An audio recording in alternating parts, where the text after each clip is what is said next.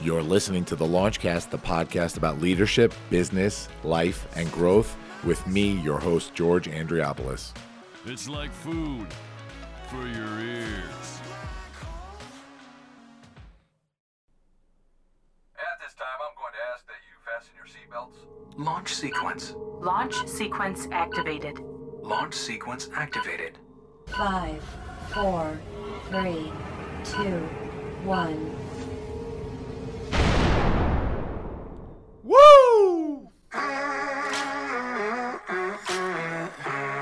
Welcome to the Launchcast. What's happening, everybody? I love this song. This is my theme song. Episode 101.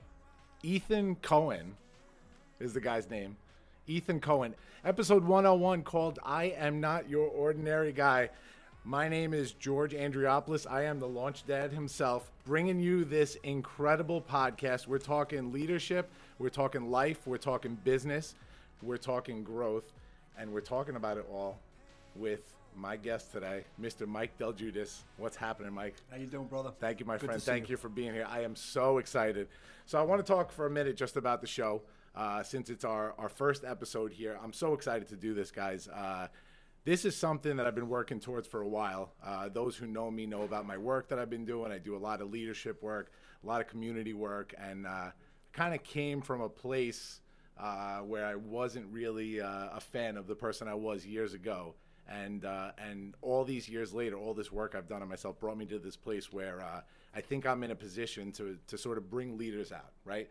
Talk to people that are that are in need of guidance and and in need of leadership, and sort of give them the tools to kind of get out there. That's what I do with my business. Uh, that's what I do with my leadership masterclass that I do. And so this podcast is going to be about speaking to people that I consider leaders, somebody like you. Um, You don't get out much. I don't get out much. Speaking to people who I consider leaders and really talking about uh, those spark moments that, that you realize that leadership was here, right? Uh, how you balance that leadership in your life and uh, and the story behind it, right? Yeah. So thank you for being here again, man. Oh, I'm, it's my I'm pleasure. so I- I I'm so appreciate you asking me, Yeah, man. man. It's great. Oh, dude. I'm going to do a brief little intro on my guest here. So Mike DelGuidice a brilliant vocalist and composer and a master of several instruments. He is the author of two albums, My Street and my favorite, which is Miller Place. Several of his new songs are under favorite consideration for film soundtracks and TV soundtracks, including the one that did make it, Mike's song "Ordinary Guy," which is was the theme song for Kevin James' sitcom Kevin Can Wait. After 18 years of playing Billy Joel's music in his band Big Shot, Mike DelGuidice now lives his dream come true as a background vocalist and guitarist for the one and only Billy Joel, one of my favorites. Mike tours with Billy all over the country and abroad in major arenas and stadiums, including every month at the iconic Madison Square Garden where you were last night, right? Last night, How was that, dude? it was fun. Last night, last Yeah. night was off the rails a little bit, but Yeah. it was it was fun. Yeah, it really was. Great show. So, all right, I want to jump in. All right. First question, man. Uh, since this is about leadership, are you a leader? I don't think I don't think I'm a good leader. I'm soft. I'm a little mush. You know, uh, I tend to I tend to to give the benefit of the doubt a lot. I think to be a good leader, from what I've seen from outside leaders, to, at least to have a, a hugely successful business, I think you have to be a little bit able to confront and to whatever. And I'm a Pisces. I'm more of a guy that's like, I won't say anything to you until I have to strangle you. you know what I mean? So that's more where I that's more where I come from. Um, I don't know. I don't. I don't. I don't view myself as that. Um, but I, I wish I had better skills. That you know, for that at times I look back and in retrospect and go, I probably should have said that there, and it would have avoided this or avoided that. You seem like a guy that's like, you know, not only you the beginning phase, but you the, you implement also. You know, Yeah, and man. there I- and, there are people that aren't implement. I have great ideas, and they usually are gone by two o'clock in the afternoon. Uh, and you're the per- kind of person that seems like you implement the stuff that you think about, I, which is I appreciate that, but I'll tell you, I'm as much of a fucking disaster as anybody out there. I dude. thought I was the only fucking mess. I right, make it look good on this camera, but as soon as I leave this camera, Yeah. I'm, a, I'm a disaster. All no, right, good. Uh, you're talking about all these traits that you talked about are what make you human. They don't make you not a leader. They make you human, which to me makes you a better leader. right? So what's if you think those are the flaws that don't make you a leader? What's your definition of a leader?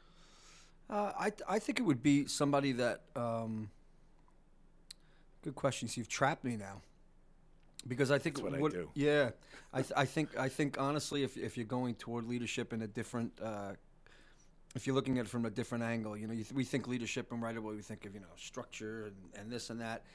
I'm more the kind of person that I'm just gonna sit back and and not say as much, and and I would want, I would I think a great leader is somebody that can um, have a great sense of what other people want first and what, what they need first.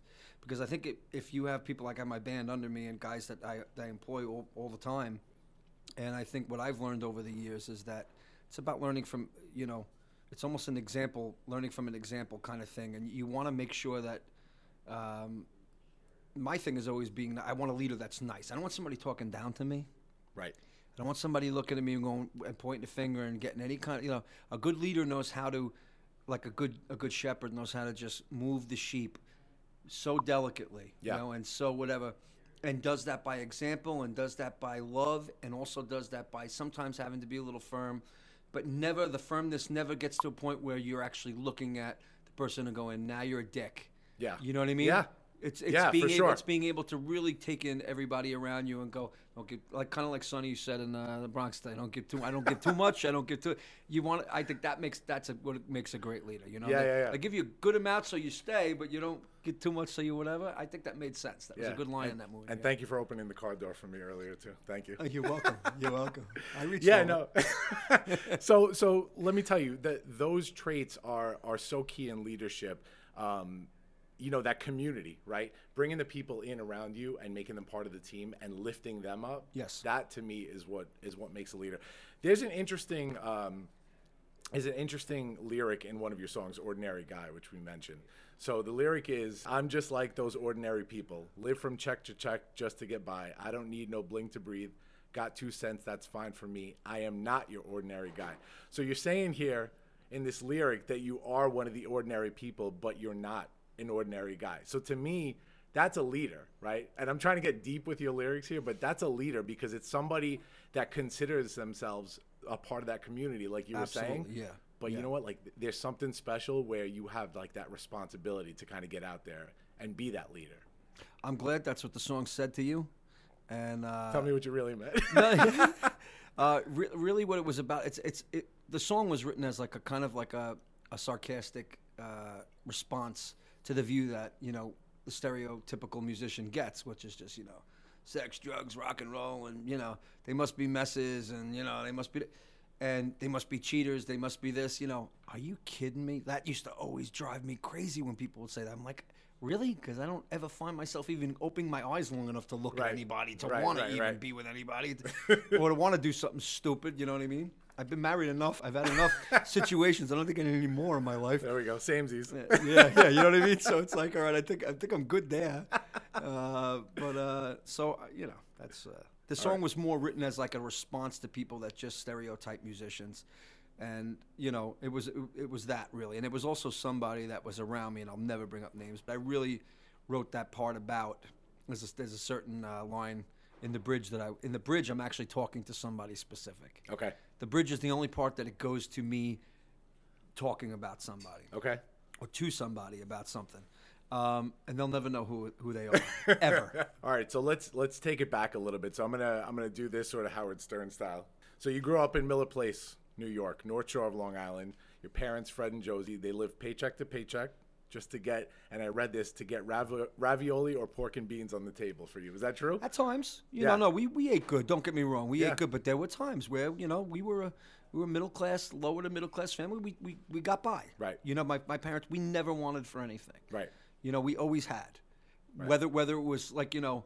A couple of weeks of pop tarts, and you know what I mean. It didn't matter. It was just, but we always had our Chinese night during the week. They made sure that we had pizza on one night, and we always had that sense of like that no matter what, we were going to be okay. We Sure. were not starving ever. Sure. You know, I don't want to portray that, but at the same token, I mean, yeah, compared to But hard workers. hard right? worker, And yeah, they showed you that. absolutely, Right. You and uh, two brothers, right? yeah, my brother Joe, my brother John. Yeah, my Yeah. brother Joe is uh, in Jersey now, and John is John's on the island. Yep, Okay. Yep.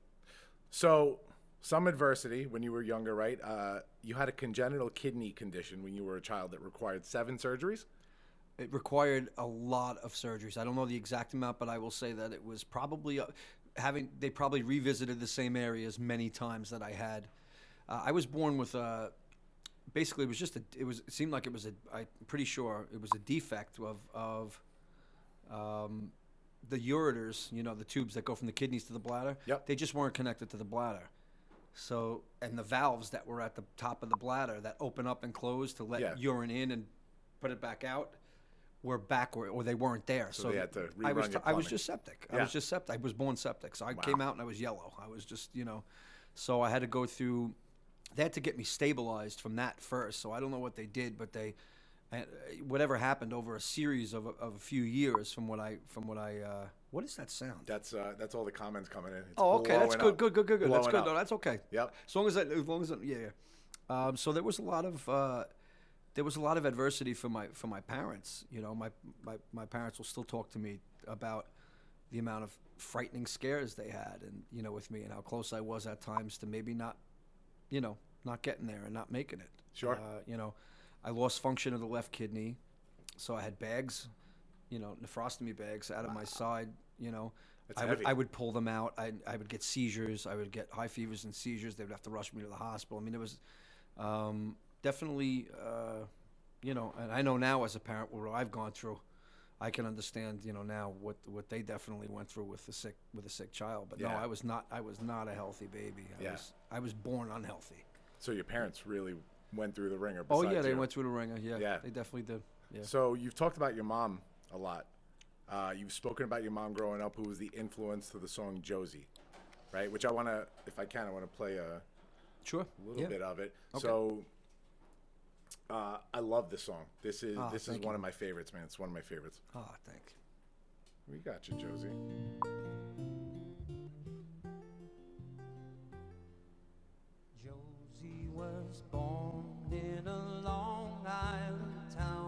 It's from a live performance. he I was gonna say this Miller doesn't Place. sound like the album. Yeah. Yeah.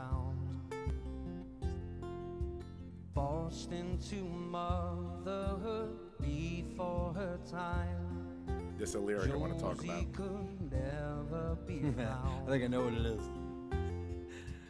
Hiding Right here. in the closet with her tiny tear. Listens to the sound of music coming up the stairs. And when she sits at home at night, she cries. Joe. It's heavy, dude. Yeah. That's heavy It's stuff. a, it's a really deep song. It yeah, definitely is. That's definitely- really heavy stuff. So talk about that a little bit. What kind of influence did did your mom have and your relationship with your mom have on your music? with with the music. it w- I would I would definitely say it was her influences, uh, what she listened to, and the fact that she also was not afraid to, you know, every once in a while, belt out a concert for us at home and just start singing Streisand and, and go into a, a concert where she would she would do like songs and just sing songs, belt them out with the record on, you know, and I think that was that was it was it was evident that musicality was something that could have been in my parents a lot more if they if you know that generation was very rigid you know very rigid generation so everything was like you got to do things the way it's supposed to be done. And i think that both my parents had they gone a different route would have been able to have way more musical uh, and artistic and theatrical whatever you know ways of, of releasing their their stuff. And actually you know I think their lives themselves, especially my mother's life growing up, was something that I think kept her bound. And then by doing so, I think it's it's my father's uh, shyness that might have kept him, as well as maybe my mother going, "Hey, if you're not going to pay the fucking rent, you're not playing a fucking bass guitar." You know, it could have been that too. Uh, but I, you know, I think it was a little of everything in that regard. But their, but both of their influences were heavy on me as far as what they listened to, and how passionate they were when they listened to it. Right. My mother wouldn't just sing; she would just. She loved what she was listening to, like um, Connie Francis on, or, or or Barbara Streisand, and singing along with. I remember specifically uh, "Woman in the Moon" from uh, um, "Stars Born" and "Evergreen," her classic Mm-hmm. Yep, song on yep. that. So there was that, and and um, and then you know, I think that when it comes to my mom, that was like I would say that that's the heaviest influences were just her passion for music and the fact that she uh, was supportive of my my musical career. Obviously, she was always she never went against it and went, you know, you shouldn't do this or you shouldn't. You know, my mother was always somebody that just let we let us grow Sure. the way we grew, and we we we'll fi- they'll figure it out. you Yeah. know? they weren't they weren't so hands on that they were doing this and making us do stuff. They Right. would just kind of you know Let you do your thing. let you do your thing. Yeah, yeah, just yeah. you know really figure it out for yourself because you know they both they both dropped out of high school in tenth grade. My parents they had no choice. My mother obviously to take care of you know siblings and you know to do that at home when you have ten she had ten kids in her in her family you know and she was the oldest oldest girl. Wow. Not the oldest boy, but the oldest girl. That's a lot of pressure. It was a lot of pressure, and, and school just you know didn't fit into the play. And for my father, it was the opposite. My father just had no patience. He hated school. You know, uh, he wasn't a. I don't think he was. He's like me in a lot of ways. I don't think he was a person, a regimented person that just could be told, "Be here at 6:40, show up at whatever." That we're both the kind of people that are like, you tell us to do something, and we're like, "Fuck you, we're not doing anything. I'll come when I want to come." But um, you know, I think that's the uh, the dance between the two um, in that regard. That's the and, and then some of his music uh, influences. I read somewhere that he was so diverse with what he listened to. He listened to Billy, Chicago, Black Sabbath. Is that true? Uh, my father listens to everything. Yeah. Yeah. My brother was the Black Sabbath guy, so that got me a little mixed Okay. up. But that's not to say that right now, my father won't go and listen Sure. and watch a, a Black Sabbath. He he's he's he just appreciated music, and I saw that in the diversity. It was like we had these. He had he had the old Pinto. We had this this blue Pinto, and any car we had. But I remember he had this, specifically had this Pinto, and my father was a mechanic. He worked for uh, Island Transportation here on the island. Sure. And he was a mechanic for them. He fixed their trucks before he started driving for a living. But when he was a mechanic, you know, I mean, you know, uh, what was the original thing? I don't want to lose the uh, the original question. Diversity and Black Sabbath, Chicago. yeah, yeah, yeah, yep. So he uh, he had he had these he had eight tracks, and and I this, the two specific uh, eight tracks that I remember were Chicago's greatest hits and Elton John's first album. So just the picture of Elton, it just said Elton John. Sure. Okay. So it was that and that, and then there was a million other things around that. You know, then you had you know your Jim Croce and your my father listened to a lot of country too. He listened to country music too. I wasn't a country fan. When he listened to that shit, I, I would be like, "Shut that shit off." but he also loved doo-wop. Okay, so I love doo-wops because we would we would go out to Valley Stream every once in a while, see my great grandmother out there. We called her Grandma Stonehouse, and uh, the women inherently in my family outlive every fucking man in the family. They kill them all. They kill them all. So uh, the grandfather had already died like 30 years before. She was still going, you know, like roller skates, you know. But um, and you know, going out to going out to Valley Stream, my dad would put on doo-wops a lot in the car, you know, and then we'd have fun moments. You know, I was a kid, I was young, but we'd have the fun moments of the of the uh, you know, the Dutch ovens in the car. which were always the funnest thing for me because I was always the, the worst. Because I because getting my father to start cursing out loud before he even knew, like in other words, yeah, look, like I would fart like maybe five seconds before. I wouldn't even tell anybody, and I'd be cracking up in the back, just waiting for the for the uh, you know for the whatever. And all of a sudden, my father would just go. You motherfucker! and roll down the fucking window, you know, and you know he'd be like, "Son of a bitch," and you know, like, and I just, you know, we used to get a kick out of it. But all the, all the, all the while, while doing that whole thing, it was like, you know, da dum da dum da da dum dum dum dum da da. Farting to the stuff oldies. farting to the oldies, man. it was incredible. So you know. That was fun, man. That- Those are, you know, he he listened to a lot of different stuff. My dad. I mean, he, you Yeah. know, and he loves and appreciates classic rock like like nobody's business. So to go from country, if you can go to country to classic rock and even appreciate, you know, he loves it all. Well, So, I'll yeah, come back to that in a second. But f- fun fact in all my research, and I did some good research Oh, on you. I watched an interview where you talked about any given morning. You knew it was a good day if your mother was walking down the hallway farting. Yes. Right? Yes. Hundred percent. Hundred percent. Um, like I, you know, like the song says, which we'll, we'll which we'll turn back to about exactly why I wrote it. But you know, being that my mother had the child that she had, she was a rather rigid mom. You know, like she was just, but not because she wanted to be. Uh, she was just still carrying so much. I think of her of what she grew up with that she parented. They all we all parent the best we can. We're given what we're given. Sometimes we suck at it in certain ways, and sometimes we're good at it. We do we do the best we can, right? So Yeah. you know, it was that. But yeah, that, you know, it was either, you know, to be honest, in my in my house, it was either slamming cabinets or farting down the hallway. there was only two different. There was only two methods for my mother. My mother was mad. You knew about it. Yeah. But if she was happy, you knew about it. Yeah. And those days were special days because you were like, oh, good, mom's happy. It's a good day. Because you just want her to be happy. Yeah. Not because, oh my God, save me. Although that that could have come into play too. but it was more like, you know, you just wanted to see your mother happy. When she was happy, nothing. It was nothing but everybody. And you could tell everyone in the house, all the boys. You know, we would all be happy. Yeah. And we'd all be like, all right. Let's, it's almost like ride the lightning. good day. Let's- Yeah, let's ride yeah. this. You know, let's ride it and go. So, but yeah, she would, she'd get up and I'd be in the other room, be quiet, and I just it was like a helicopter down the hallway, like down the hallway, you know.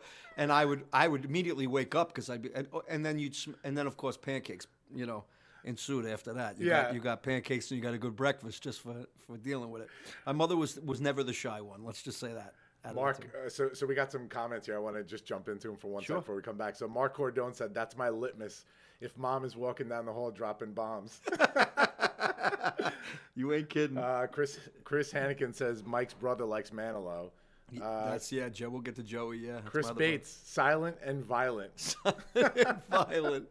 As a kid, yeah. Oh my God, I can't fart anymore. I'm 48. Nothing comes out anymore. These people are gross. I see some song requests. I don't know if it's going to be that kind of night, but we'll see. But speaking of songs, so um, I just I want to talk for one second about just the the diversity in your music. So what drew me to you, right? And and we'll kind of get into as we kind of go down your story when I came in as a fan personally. Um, but what drew me to your music is not that not just that you were a Billy Joel cover artist, right? Because to me, that's what that's what attracted me to your music initially, just because I, I love Billy, right? It's the- Absolutely, it's yeah. the it's the soundtrack to my life. As a Long Island guy, you Oh, know it, yeah, right? And we'll, and we'll get to that. But then I heard some of your original stuff, and I was like blown away. And when I hear a song like my one of my favorite songs of yours is Holy Water, right? Holy Water is so different than a lot of your songs because I hear so many influences. Like I hear like a Josie, and that could be a Billy song, right? That could Right. easily be a Billy song. Right. I hear Holy Water could be Soundgarden. It could be Foo Fighters, right? Right, I right. love it. I love it. It's it's so different, and like when you're listening to an album and you sit down and you actually, because I was always a big like I never bought singles. I bought CDs always when I was too. younger. Yeah, absolutely. Me too. And I started it at track one, and I'd finish at track twelve. Yes. And I and I wanted to learn the B sides because I didn't want to be like everybody else. Yeah. I didn't want. Yeah. All right. that's I'll, good. Good I'll for learn you, that song, anyway. but I want I want the B sides, right? Yeah. So Holy Water. I remember the first time I heard it, I was like, "Holy shit, this is a killer song, killer." Thank you. Is that something you could do here, or no, that's more? Uh, Uh, that's yeah, not a a guitar pia- it's a okay. yeah. I mean, I could I don't I could- have that queued up. Okay, I can. uh, I mean, I can play a verse or something of it, of Well- it but it's it's yeah, it's more of a piano. Yeah, it's kind piano, Of, yeah. it was Yeah, we'll gospel, share- gospel, almost gospel oriented, and that's Yeah. yeah. We'll share. Uh, we're gonna share a link to that in the uh, in the live later on. Um, more comments. Look at that. Great originals. I, I think so too. Thank Great you. originals. Holy Water is one of my favorites. Marianne Stone. Thank you, Mary. Killer song. Killer. Um, so we're talking about music now, right? So you pretty much taught yourself to be a musician, right? You were sort of self-taught.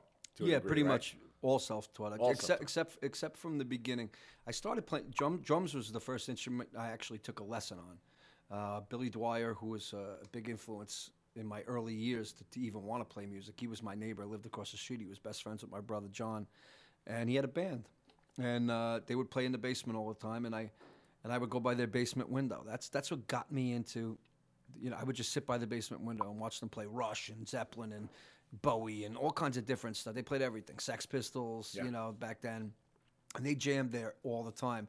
And I was just this little, you know, I don't know how old I was, probably nine year old pain in the ass. Yeah. You know what I mean? By the window, can I come in? Can I come in? Kind of thing, you know, and watch, you know. Sooner or later, I, they let me in to watch, and I was able to go and watch the rehearsals. But I used to watch them from the window, and across the street from them, we had Fat John. That's what we called him. It wasn't. A, it wasn't an insult. It was a. It was a. It was a house that was um, wasn't kept well. Yeah, yeah. Let's just say on the block, it wasn't the it was smelly outside. If you went inside, you'd you fall over probably. one of Right, those. right, right. But Big John, man, he had a band and he played downstairs. He was a drummer also, just like Billy across the street, Yep. and he used to sing too when he played drums. I'd never seen that. And at that time, I was nine years old, or eight years old, or whatever, and I was like, and he would do he would do the immigrant song, you know, doom, doom, doom, ah, he would freaking just belt it out. I'm like, and I would just sit there in, awe. But you couldn't stay near the house long enough because you die, you fall over. Yeah. So, but so between between them, them and Billy across the street, Dwyer, and Billy Dwyer was my first drum teacher. So Okay. that was the first instrument I actually learned how to read. It's the only instrument I learned how to really read on. Right. To read, you know. So it went from that, and then uh, you know, guitar. Guitar came right after. I realized I probably was going to need an instrument to sing with. Sure. you know, Sure. to write. And, So, taught yourself. You had a you had a little neighborhood band, right? I read that, and you Mm-hmm. entered a talent show in sixth grade. no, we no no not entered. We had we had the school. It was the school talent show. school show. talent show. uh, Laddie, De- uh, Laddie Decker Elementary School, Miller Place. Uh, it was back in the, gosh, I don't know, whatever the years were back then, uh, early 80s probably or whatever. Uh, and, or maybe less than that. And me and I had this, I, this guy that lived on the next street next to me. His name was Dennis Capella. And I, you know, me and Dennis just became good friends because our families, we would play, uh, we play baseball. Yep. We had two places we would go on the block and we would go play games. It would be the Capella Clowns versus the DelGuidice Dicks. All right, so we had names for each other, and that was the that was the whatever. And Dennis was like, "Oh, I love Rush. I love Rush." And we would talk about Rush and different, you know, different bands. I was a big Rush fan, like serious Rush fan. Once I started, pick, I picked up the guitar and bass. Even before that, just from listening to them, and that's what that's what inspired this sixth grade thing. So I had a guitar at that point. My brother John had actually got me a guitar, Westone Raider. It was like the Z looking guitar with like you know whatever Yep. crystals that kind of thing. Uh, so that electric guitar. And my dad had bought me a 12 string Alvarez, so I had that ready to go. That was like probably my one of my first acoustics, was the 12 string Alvarez, and uh, but that was a bitch to tune. So, uh, but we, you know, I got into Rush, and and the drummer never played on a real drum set. He only played on garbage cans. So I went over to his house to rehearse. I show up with my my little stage 25 amp, which I still have. uh, it was up in the it was up in the attic in my brother's house, and. With a little MXR, yellow MXR distortion box, that old classic distortion box from MXR. And I learned I learned playing a lot on my own. That was that was all me listening, sitting to records and and figuring it out. And Sure. back then I was probably a better solo player maybe than I even am now, more of an acoustic Sure, sure. rhythm player than I am. You know, I walked away from that a lot. Um, but that was it. Rush was it for me. Exit stage left. I mean, I mean, I would just, I'd have the uh, you know the vacuum stand when I was even younger than that, and just a make believe microphone and just playing air guitar and just rocking out to Yep. to that stuff. So Tom Sawyer was like my favorite tune at the time. So we did Tom Sawyer at the sixth grade talent show. Practiced. He practiced it on the uh, on the, the freaking uh, the cans. Literally, he had four different cans set up. He practiced it on. We practiced on that, and the first time he ever played on a drum set was live in front of the whole school.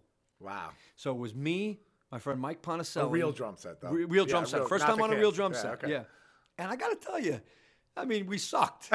you know what I mean? I'm not going to lie to you. It's, you, you. You're playing Rush in sixth grade. You're definitely not playing the right chords at times. You're not playing, you Yeah. know, you're fucking up. Yeah. You know what I mean? But considering he never played, Not bad, right? he practiced enough in his mind to be able to sit down Sure. and know what he wanted to do at least. And, you know, and uh, my friend Mike Ponticelli, that was his last gig. He was one of my best friends growing up. And, uh, he got stage fright, I think, and he was that like, was it. "I can't do this." He froze like a deer in the headlights, and then after that, But Uh, but you didn't suck so bad because somehow after that you wound up scamming your principal into letting you perform at field day, right? Is that true? Yeah, yeah, we did, we did. It wasn't, a, it really wasn't a scam. I did go, I did go to his office, and I said, I said, look, can we do, can we do a? Con-? It was his idea to do field day. Okay. I'm pretty sure, from what I can remember. And I just went in there and I said, look, you know, because I I just got a taste of the audience and I got a taste of you know what playing live could be, and I, I just walked in and I said, look, I love this, and I was, you know. And he just said, he said, well, look, as long as you behave and as long as you don't screw up, he goes, I'll tell you what. He goes, on field day, what if we do something on field day out on the grass? And, you know, and I was like, yes. You know, it was like, because I had asked him, I said, I want to do a concert for the school. What, what can I do? Kind of thing. And he, and he, he suggested field day.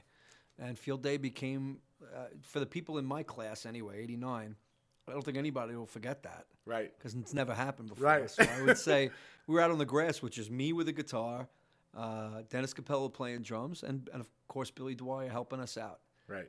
You know, like doing sound and mixing for us across the street. So That the guy that been crazy. influenced me, you know, yeah, really, That must have was- been Yeah, crazy. it was great. Yeah. Because every every Long Island sixth grader has had field day Oh, at one point absolutely. or another. Yeah, so, Um, all right. So moved to high school. I read somewhere that you did landscaping like your older brother for a while. My brother has a landscaping company, still does. Um, little plug for you, John. Express Lawn Service. Express Lawn Service. This podcast brought to you by Express Lawn by Express Service. Yeah, you get free advertising because I'm on the fucking show. Otherwise, you get shit. You got to pay for it. Uh, so, um, you know, he, he had that, so I would work with him. Yeah, throughout you know through the later high school years, I was working with John. Yeah, Okay. Yeah. So uh, at on that and off, point, on and off. By the way, because I was, you know, I didn't like doing it. Let's were just you say. still were you like gigging at bars during that time? Um, probably around the same time. Yeah, I'd started doing piano bar around 17, I think. Yeah, it was probably around 17, my high school, uh, senior senior year, beginning of the senior year, because I only made it through half that year. So Got it. Got it. it started around him. So that at that point, this is when music becomes serious to you, right? Absolutely, it was. Yeah, yeah, I yeah.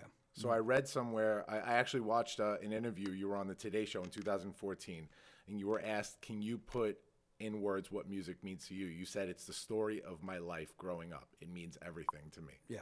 Yeah.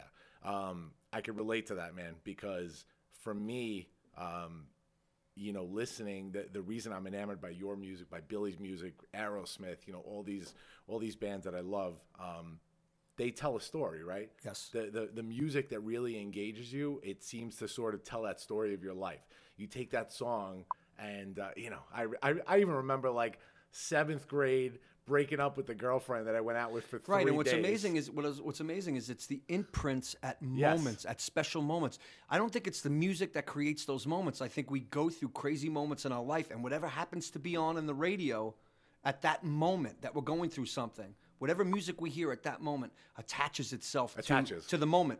And you'll always remember that moment, and you'll always remember that song, and, Yeah. and get that feeling again when you Yeah. listen to it. As horrible as the song It's might hard- be, it, could, doesn't matter what it is. I Doesn't matter remember, what it is. Yeah. I remember staring at my seventh grade window. I went out with this girl for like two days, maybe, maybe, and she broke up with me over the phone. We never even kissed or anything. I was heartbroken, right?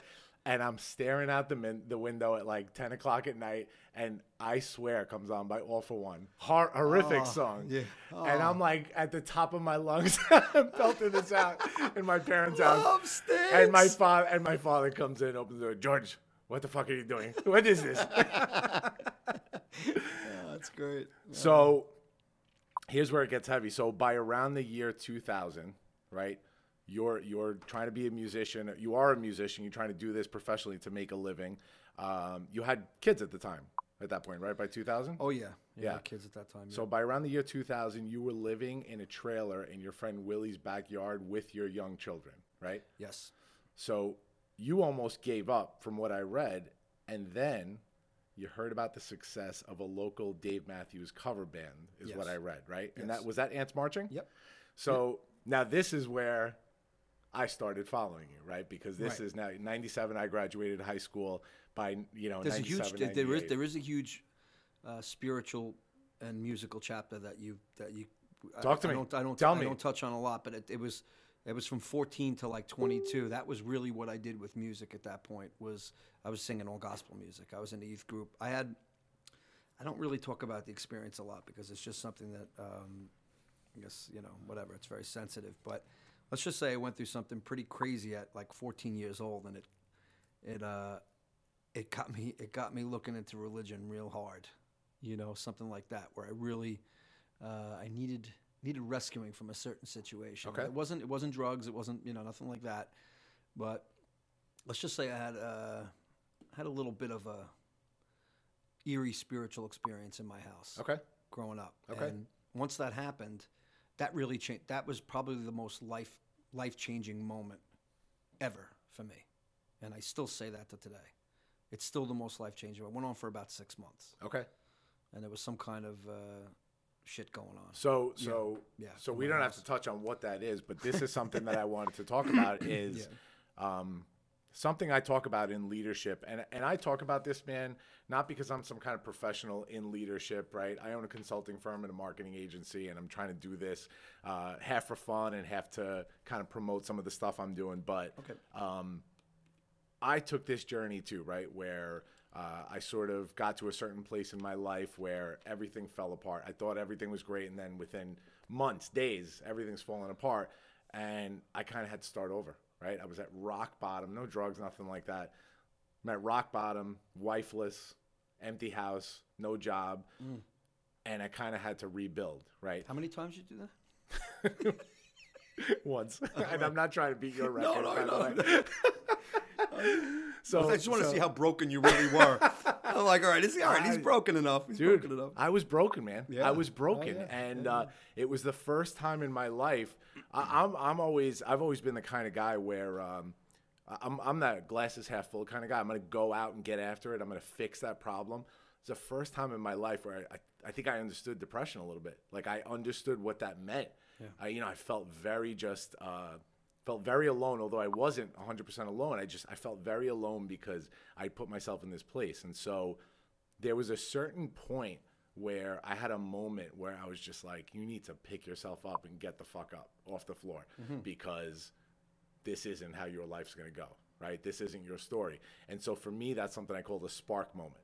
So these spark moments I've had throughout my life and and especially the last like 9 or 10 years of my life, I kind of realized like, hey, if if you can be cognizant of these moments, if you can actually see one and grasp it and go, yeah, this is right now, this is a pivotal moment. Absolutely. Something's about to fucking happen because of this moment. Let's go. You know, let's let's grasp it. And that's why um, I drive my wife crazy because anytime some kind of opportunity comes up, I take it. And Right. she's my biggest supporter with it, but I am fu- this podcast thing. Yeah, This yeah, yeah. thing right here. Yeah. This was 3 weeks ago, this was a conference room, you know? Right, Right. now this is and it was like a, it was a thought, and now a it's badass podcast well, studio, if I could say because so you, myself. Because you implement. Yes, See, that's the yes. difference. All right. All right. see, That's I what I, got meant. That's what I meant. You get a great idea, you get it done. Yeah. Me, I get a great idea, I got to delegate it to the five people that you know have to take care of it or help because I, I, you know, I'll.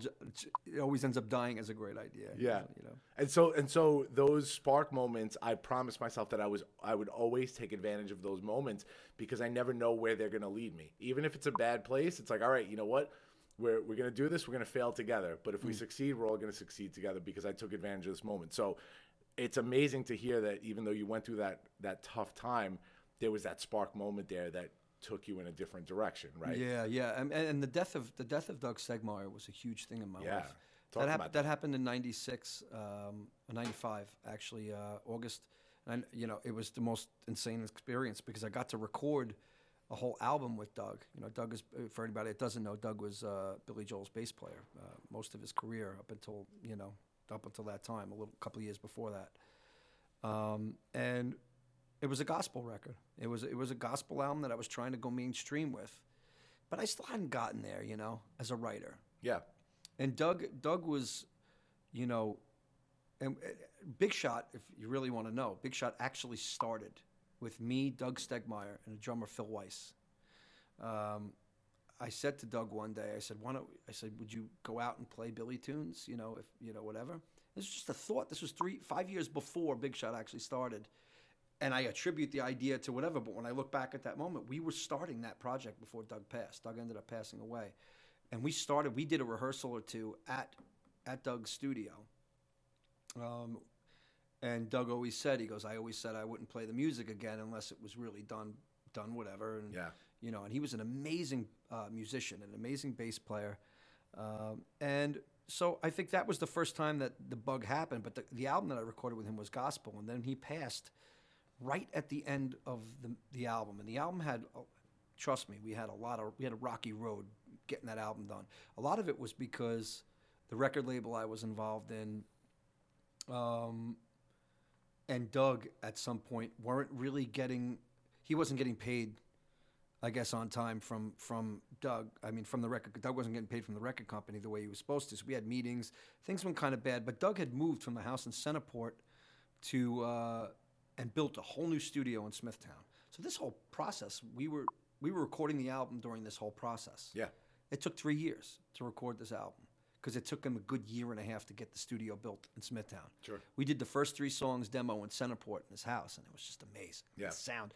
And he's he was such an amazing producer, and nobody knows that about him. But that guy could really produce. Is that where you did Victoria's song? Yes. Right. Yes. And Victoria's song was done there, uh, and that's that was his favorite tune Yeah. by far. He was like, "That's your song on the album. That's your hit." He goes, "We got to." And his and he did an interview one time, and I can't find the damn video, which sickens me. Or I have it, but it's destroyed because you know old videotapes get old Yeah, yeah, and they yeah. don't play. Uh, but he did an interview on it, and he I remember him saying, you know, the the the hardest thing was to was to say, look, we already Billy's already Billy, Elton's already Elton. We know you can do those guys, but we got to get and you could do them when you do them. But when doing your songs, we got to get you to sound like Mike DelGuidice. That was his main. Who's Mike DelGuidice? Who? How are we going to get that? Because I was so heavily influenced by my influences at that time, especially gospel. I, I was really gospelly influenced Sure. at, at that point. Um, and there were so many different bands that I could point to in that, but or artists, I should say that I could point to. Um, but that ended up being a big part of it, and we and we did a couple of rehearsals, and then when Doug, Doug actually passed away, the day that my daughter was born, and I think yeah, it was incredible. It was unbelievable because she had been born, or was the day before or the day after. Uh, I always say it's August twenty, uh, August twenty fourth, because that's uh, my daughter's birthday. But it could have been the twenty fifth, could have been the twenty third. But it was the mo- the morning that I was bringing uh, bringing Victoria, my oldest daughter, to go meet her n- new daughter at the hospital.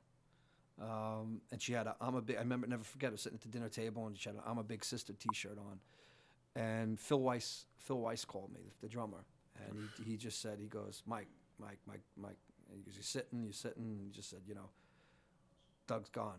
Doug Doug passed away and I was it just got you know you got to understand what it was for me working him at with him at that point. He was the biggest thing to me because he was you know, I knew who he played with for all those years, and I and I heard what he could do on tape, and I and I and from other bands he had started producing, and I was like, man, this is this is just the perfect guy to work with, and I would still be working with him today. I can tell you right now, Wow. I'd still be working with him, and um, and you know the album died with him. He died literally before it got released, and he at that point was unpaid by the record label. Okay, they didn't pay him. He actually called me. People always say, "Do you remember him showing any signs that he was?" Because he, he passed away, he committed suicide, and um, and he was in the studio. It happened in the studio. It was tragic as fuck, man. It was like I, I wish I could describe the, the the level of emotion at that time because it was so shocking that. Uh, and what happened is Phil Phil had gone gone there to go record for a session, and you know Doug was inside. You know, so they had to call the cops to open up the door and. But they, but, but I mean, Doug, Doug, you have to understand something. He was such a positive musical force in my life. Sure. That, that was it for me. I was like, you know what? Maybe God's trying to tell me something. Maybe I got to take a break for a while and not. And those years were very weird. 95 to to 2000 were very weird. I played in Kid Gloves, this band on Long Island, for about a year and a half or so, but nothing dominated me musically. I really was so saddened and disheartened by his death, and the fact that the album never even got put out. It's and nobody wanted. I don't think anybody wanted to. Doug certainly didn't want it to go out. Right. He was clear about he was clear about that because you know it, he was he was a perfectionist. Yeah, sure. And he wasn't going to put this thing out unless, it everything was was right. Yep. solid. He was paid. Everything was done, and you know, and it ended up getting locked up in his estate, so it just never got out. And then I finally, it, you know, a couple of years ago, five years ago, I met up with the Stegmeyer family, and we talked, and we. You know, there were things after all these years and misconceptions and, and stuff that had happened about his death. And for a lot of years, people were saying, "Oh, my project was the one that killed him." Oh. And meanwhile, meanwhile I'm, I'm oh. yeah, I'm not kidding. You know, it came back to me that way that people thought like, oh, it was a, it was a negative thing. You know, not a, not from not from Doug's part to Sure, me. We sure. were. At, I remember the last conversations and the last things we had a good, you know, but it was a misconception because it was so sudden when it happened that everybody was just grasping for reasons, and Sure. grasping for.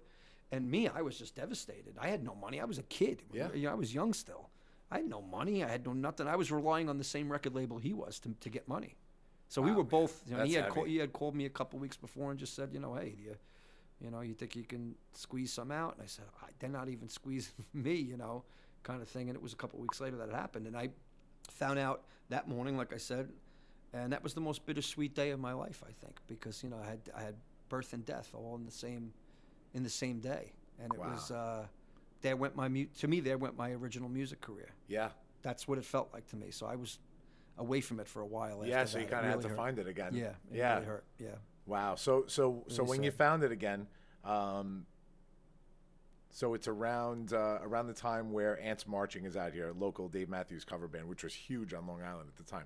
We used to go out in college, Mulcahy's, wherever, Yeah. you know, wherever they were playing and watch them. It was. Uh, I remember once Big Shot came into the mix, uh, and you guys were out there. Our routine was always Big Shot, Ants Marching, and Nerds. Yeah, right? Nerds, yeah. They were the three bands that were everywhere on Long Island, Yeah. and no matter where they were, we were just we were out there. We I had seen you guys in my college years. I, I don't even know how many times. Crazy. Okay, It wow. was like a groupie, but I never I never approached you back then.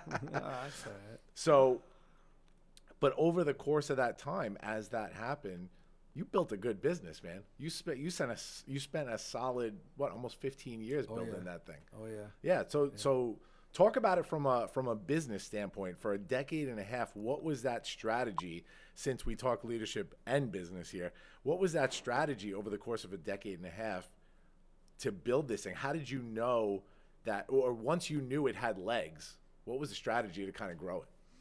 You know what? I I- you know I'm a I'm a day by day kind of guy, so I can't say that I had anything particularly in mind. I started the band and I went to uh, I had the idea to do the band and I and I went to a, a, an old friend that I had, Gene Hendrickson. He's from that uh, the, now he's in the, the Van Halen cover band, uh, completely Unchained. And I had went to him and I and you know at first he didn't even he he wasn't interested in, in, in actually doing it, but I let him know that I was going to do it, you know no matter what I was going to do it. And then he decided, all right, right, we'll get on board and and then we we kind of you know we started we did our first gig at uh, the Village Pub, and it was Jeff, right? and it was packed. Yeah. You know, and a lot of that had to do with with the with you know. Gene was really good with promotion. Gene was good at like pushing and pushing, but sometimes you know too far. But he push, push, push. But he got you know we got that room full. You know we you know, and it started that way. So I can't say that Big Shot suffered the same uh, ills as other bands that didn't. Whatever we we right off the bat were were pretty successful because of why Billy Joel. Billy Joel. That's it. Yeah. So all these people are getting the, the, the, their heads all in a fucking cloud over, you know, I'm this, I'm that, I'm gonna go. Do. It's Billy Joel. It's the brand. That's Billy Joel's brand. Big Shot, yeah, has it become a brand now? It has, but still, without Billy Joel, there's no Big Shot. Yeah. You got it. And So we'll and we'll get to it. You you actually later on, uh, after you became a member of Billy's band, you thanked him for for all the years of allowing you to do that, and he thanked you for keeping his music alive on the island. that right? exact conversation. Yep, I said it first. He, he, he responded with that. Yeah. That's two good guys, man. That's two good guys. We, right we both didn't even want to look at each other. We were like, Yeah. oh, thank you, thank you, thank you. I'm thank not you. Was a crying. You're crying. Yeah, yeah. So so I want to say the natives are getting restless here. You want to uh, play right, a little something? Yeah, yeah, sure, sure. Yeah. Yeah. you have anything you want to? Uh, Oh, dude, I'll take anything. I want to hear. Uh, why don't you do your uh, your new one? Yeah. so, that? Yeah. Talk so, about it. So I have a uh, this new song that I've been uh, I haven't put out yet officially, but I've been playing it live on the Facebook uh, live on the porch episodes. Uh, and the song the song came across to me as like a, uh, I wanted to tell a story. I wanted to tell a story about.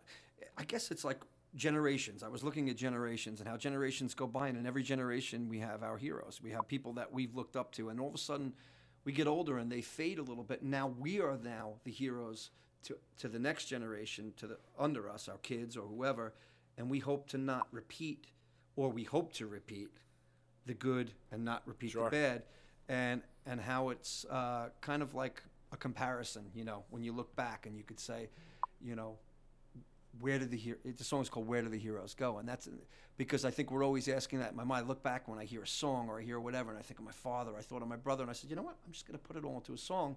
And the main thing was to have a conversation with my with my son my boys actually, and then it narrowed down. Started out as for both, and then I was like, you know what? I think this is going in this direction. I'm going to speak to to Colby, was my oldest son, and it was a specific thing that was going on in his life, and I was like, you know what? I'm gonna I want to talk this because Yeah. we grew up in a broken home. We weren't always together. We weren't, you know, there was a lot of, um you know, residual hurt, Sure. residual fixing that had to be done, and now we're together you know, odd, oddly enough, with, with his mom. But it, you know, it's, it was odd, and, and it was always that that sense of like, you know, am I, what am I to him? You know, how does he view me? Yeah. because he's my biggest challenge in that regard. Because we didn't live together, right? So it's like I wanted to be, I always wanted to be his hero, but at the same token. I had my heroes, and did they disappoint me? You know, like some of them, you, f- you feel like some may, may have or may not at different times in your life, but they're just being human. Yeah, sure. They're just living their own life, trying to fucking survive. Sure. You know, and trying to breathe every day. So I had this idea to just to, to write something to my like almost like a letter to my son and to talk to him and to, to let him know, you know, what I've gone through in my life and to learn from my life lessons, and then me actually talking to him at times also, and uh, kind of like a cat's in the cradle, Sure. you know, kind Sure. of uh, vibe. But uh, it's called Where Do the Heroes Go. Love it.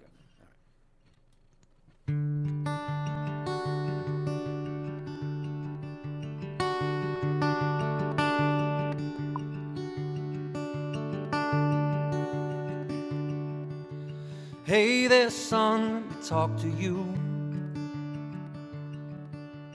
Let me tell you things I don't need to teach you.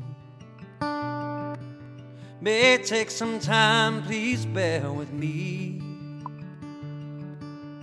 Maybe when I tell you, then you'd understand me a little more.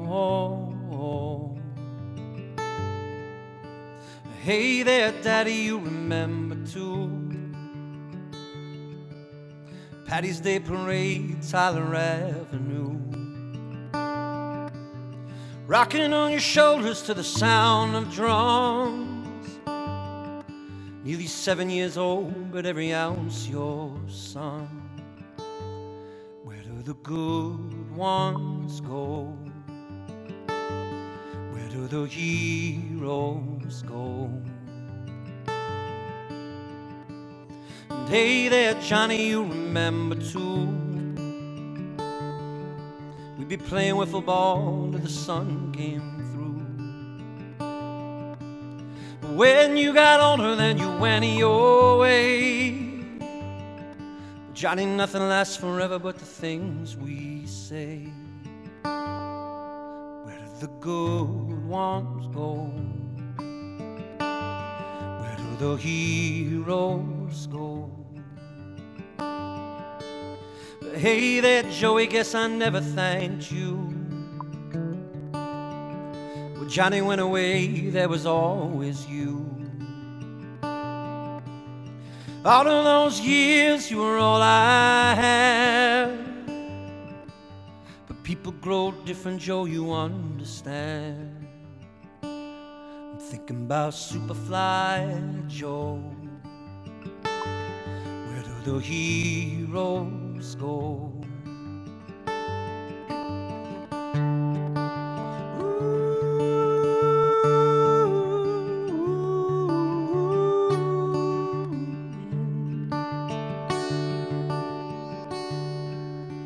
Hey there, son, let's get back to you.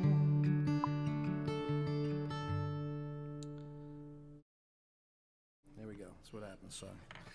I get choked up on this part. It's a little it's a tough one, this one. I'm talking to him. Hey there, son, let's get back to you.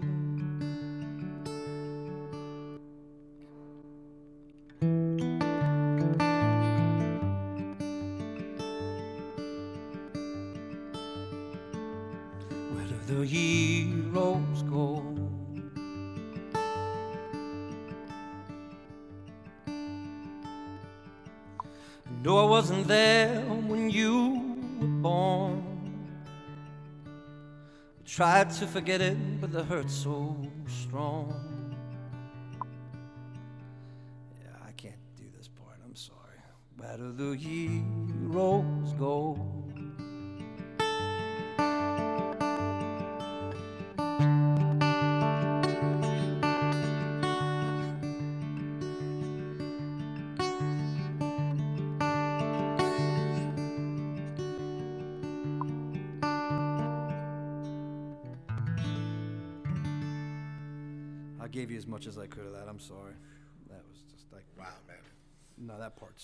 Heavy. I apologize. No, please don't apologize. Yeah. Wow, heavy. Unbelievable. Yeah. Yeah. Hair standing up. We hear here. Oh, unbelievable. This affects you, man. That's Yeah. uh to me that's a it's a sign of somebody that's uh it's passionate about what they do and and there's there's nobody uh that's going to be better at their job than somebody who really cares that much. You know what I mean? When Yeah. you when you put uh you put your all into it. When you leaders, man, they they kind of they they take that that story, they take that pain, they take that love, they take that joy and they kind of pour it all into that work. So, Yeah, yeah, no, that's that, that's uh, that that's a tou- that, that line, that verse uh, is a touchy verse. It's a touchy subject, and I, I, I just can't seem to get through it a lot of times on that part. So uh, Yeah. you know, I go blank kind of, and I Oh man, yeah. thanks for doing it though. No, no, no, that's okay. Jeez. Yeah, Uh, maybe I'll finish the song at the end of the episode when we're That's at a fine. different uh, place. That's fine. Yeah. Absolutely. Oh, you know what I want to talk about actually? So during that time, and this was kind of uh, a great connection of where I got to know Big Shot. Um, you know, there was the the local bars where where you guys always perform local venues. Um, how crazy is it to to think back to those days where you were performing at Mulcahy's, right? And now you're you perform there almost as like a residency, really, right? Like once a month, right? Aren't you there? Yeah, sort we're, the, we're, we're, we've been there. We're like the house band, you should say. I guess you could say. for and the stage is named after you, right? Yeah, that was they did a. Uh, How crazy is that? I, well, it happened. It happened a lot of years ago, and it was a it was a really nice gesture on the club's part. I've, Yeah. known, I've known those guys a long time, uh, obviously since the days of Kid Gloves and, and and stuff like that, and doing different work with different bands there and solo work. So, yeah, Mulcahy's has always been a, it's a special it's a special place. Yeah. a- you know. Yeah. So you're doing your thing, and then October of 2013. This story's been told a hundred times, so we don't have to go too deep into it because I'm more interested in your uh, your original stuff uh, and what you do out there. But of course, one of the biggest thing, the biggest thing to ever happen to you professionally, October 2013, you were invited um, to be at the Paramount for rehearsals, right, for Billy Joel's band Yes. by uh, Tommy Byrnes, right? Didn't- Yeah, I, from well, I that's how I that's how I assumed it was in the beginning. So there are a lot of early interviews that you hear where I talk about it, but I think Tommy's clarified uh, to me now that it was Billy's idea. So uh, I guess Billy had it in his mind and, and just said, hey, uh, you know, I think they had they were gonna go they were gonna get Wade. Wade used to do it, I think, for them, you know, for each tour. Uh, Wade Preston, and uh, Tommy had just said to me, "Would you be interested in doing it?" You know, and I guess at that point I didn't realize why he was asking, but maybe my name had come up or something. And, and it turns out that Billy Br and Tommy, Brian Ruggles and Tommy, uh, well, I guess conspired Yeah. uh, to have me come down, and um, obviously I obliged. I was I was Yeah. very excited to.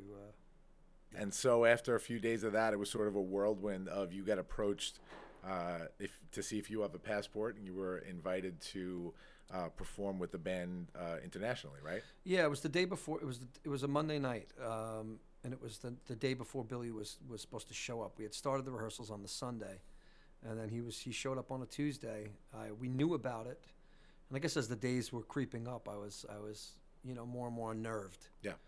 And I wasn't in good voice. By the way, um, at that time I had a polyp actually in my throat, which is another scary moment to talk about. But uh, I was I was we were we had rehearsed for a good two weeks with the band, and I had already come off of three or four big shot shows, and we went right from bi- a big shot show up at Turning Stone Casino to go right to the Paramount for me to start these rehearsals. So we did the Sunday, we did the full day Monday. Then Monday night I was at my house, and Brian Ruggles calls me. Uh, I, probably one of the first calls I had ever gotten from him. And I said, Brian, how are you? You know, he's good, good. He goes, uh, what did he say to me that night? He just said, "So you're gonna, you know, you're, you're gonna do this? You know, we're gonna come. You know, you're gonna do the rehearsals. You excited? Whatever. Was, yeah, excited, excited." And then it, it was kind of like uh, the, you know, I'm trying to think exactly the order, but it was like the day I had gotten to to the to the Paramount that morning. There was a frenzy, and apparently it was it was obvious that something was already being spoken about, and I, and it was definitely not something I knew about. So mm-hmm. I don't. I wish I really had all three of them in the room to just go. Which one of you motherfuckers did this?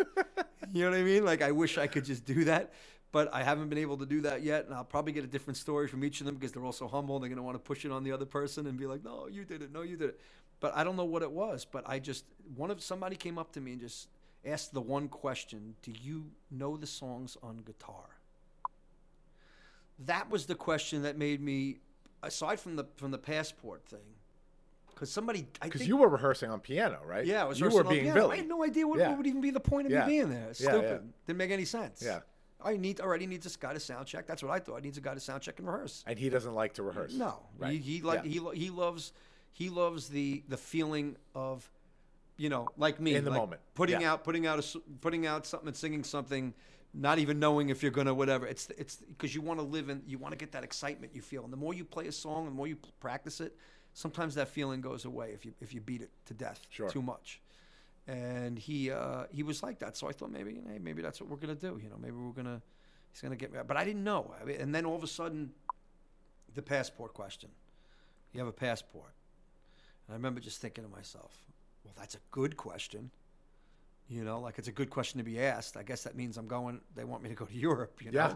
So immediately I was like, okay. And and when they asked me if I knew the guitar parts, it's uh, knew the songs on guitar. Uh, I already knew Tommy was. I already knew Tommy is the main guy. They didn't have a second guitar player. They didn't need a fucking second guitar player. Uh, that happened back in the '80s. Yeah. Since then, they haven't needed one. Right. Because Tommy is that guy. Right. Tommy just covers it all. Yeah. You know, you know, you didn't. It wasn't necessary. I didn't realize at that point I was being hired to sing more than I was to, to play. I think. Sure. You know what I mean? So I didn't know. What, but at that point, I didn't know what the hell was going on yet. At that moment. Right. So then I got asked about the passport, and I was like, "Wow, it's uh, you know, I yeah, yeah, yeah, yeah." And then I immediately said, "Yes, I know the songs on guitar." Yeah. There was no way I was going to say no. I was like, I, I don't care if I had to go. And what I did was I just, the, the beautiful thing about the way the way I feel about God and the universe and that kind of stuff and the way things are lined up. I had never played Billy Joel songs on a, on a guitar until the summer before I got asked to do this. And we did a trio gig that that whole summer Yeah. at Free, in Freeport at Broncos in Freeport.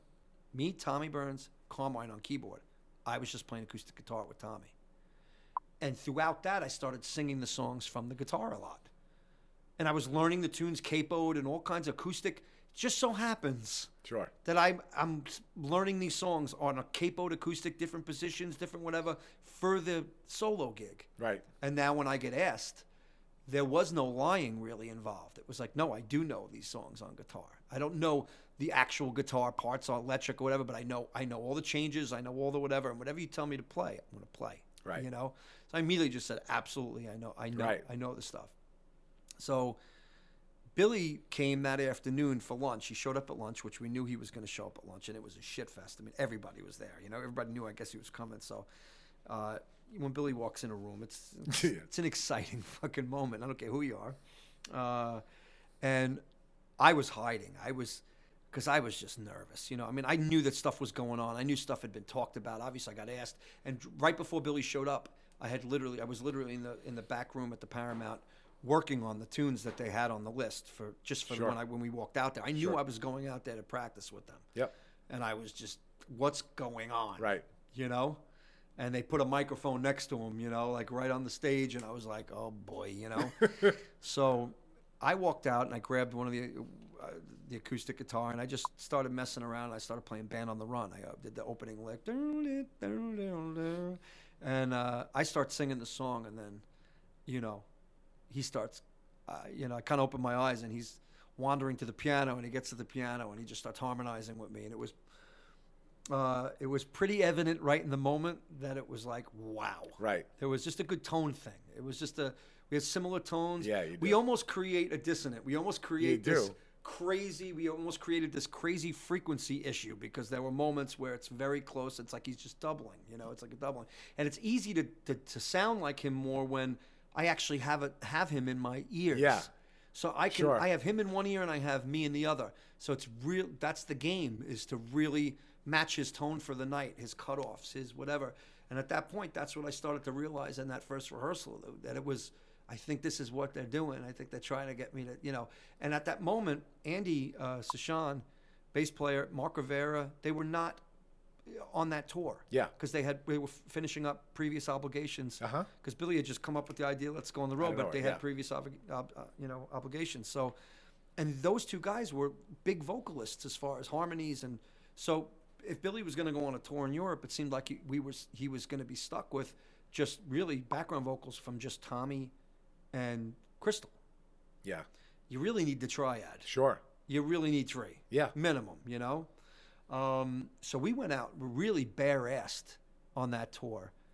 And the triad between me, Crystal, and, and Tommy was absolutely insane. Well, that that doubling of the voice. That was kind of the goal, right? The, yeah, the goal the goal was to the goal was to bring it back to the records. Like he was coming back out. He wanted to make it sound like the records again. And there's so many parts in the '70s when you were recording, even in the '80s. I did it all the time. You just doubled yourself on certain parts. Yeah. two two unison notes together to make it fatter, to make it it, to make right. it to make it stronger. And and I think he was going wanting to go back to the record to get more of a unique, you know, you know, grab that sound that that he had. You know, like. uh and that's what we kind of did, and we we uh, you know See you see th- this this hits the nail on the head with it because I, I've seen Billy at the Garden uh, in this run. I don't I don't know maybe six five six seven times. I, I don't even know. Um, and uh, you guys played seventy one last night, right? It was the seventy 71st show. Seventy first show, which is incredible. You've said, so there's a school of thought that this doubling of the voice is not not from you, but there's a school of thought saying like, hey, Billy's getting a little older, maybe we need to strengthen the voice. But you have said that he's better than ever now. Oh yeah, I've heard you yeah, say yeah. that he's better He's- than ever. He's got, we've got the, the keys are you know we dropped a couple of keys for certain songs. It's no it's no it's no Sure. secret.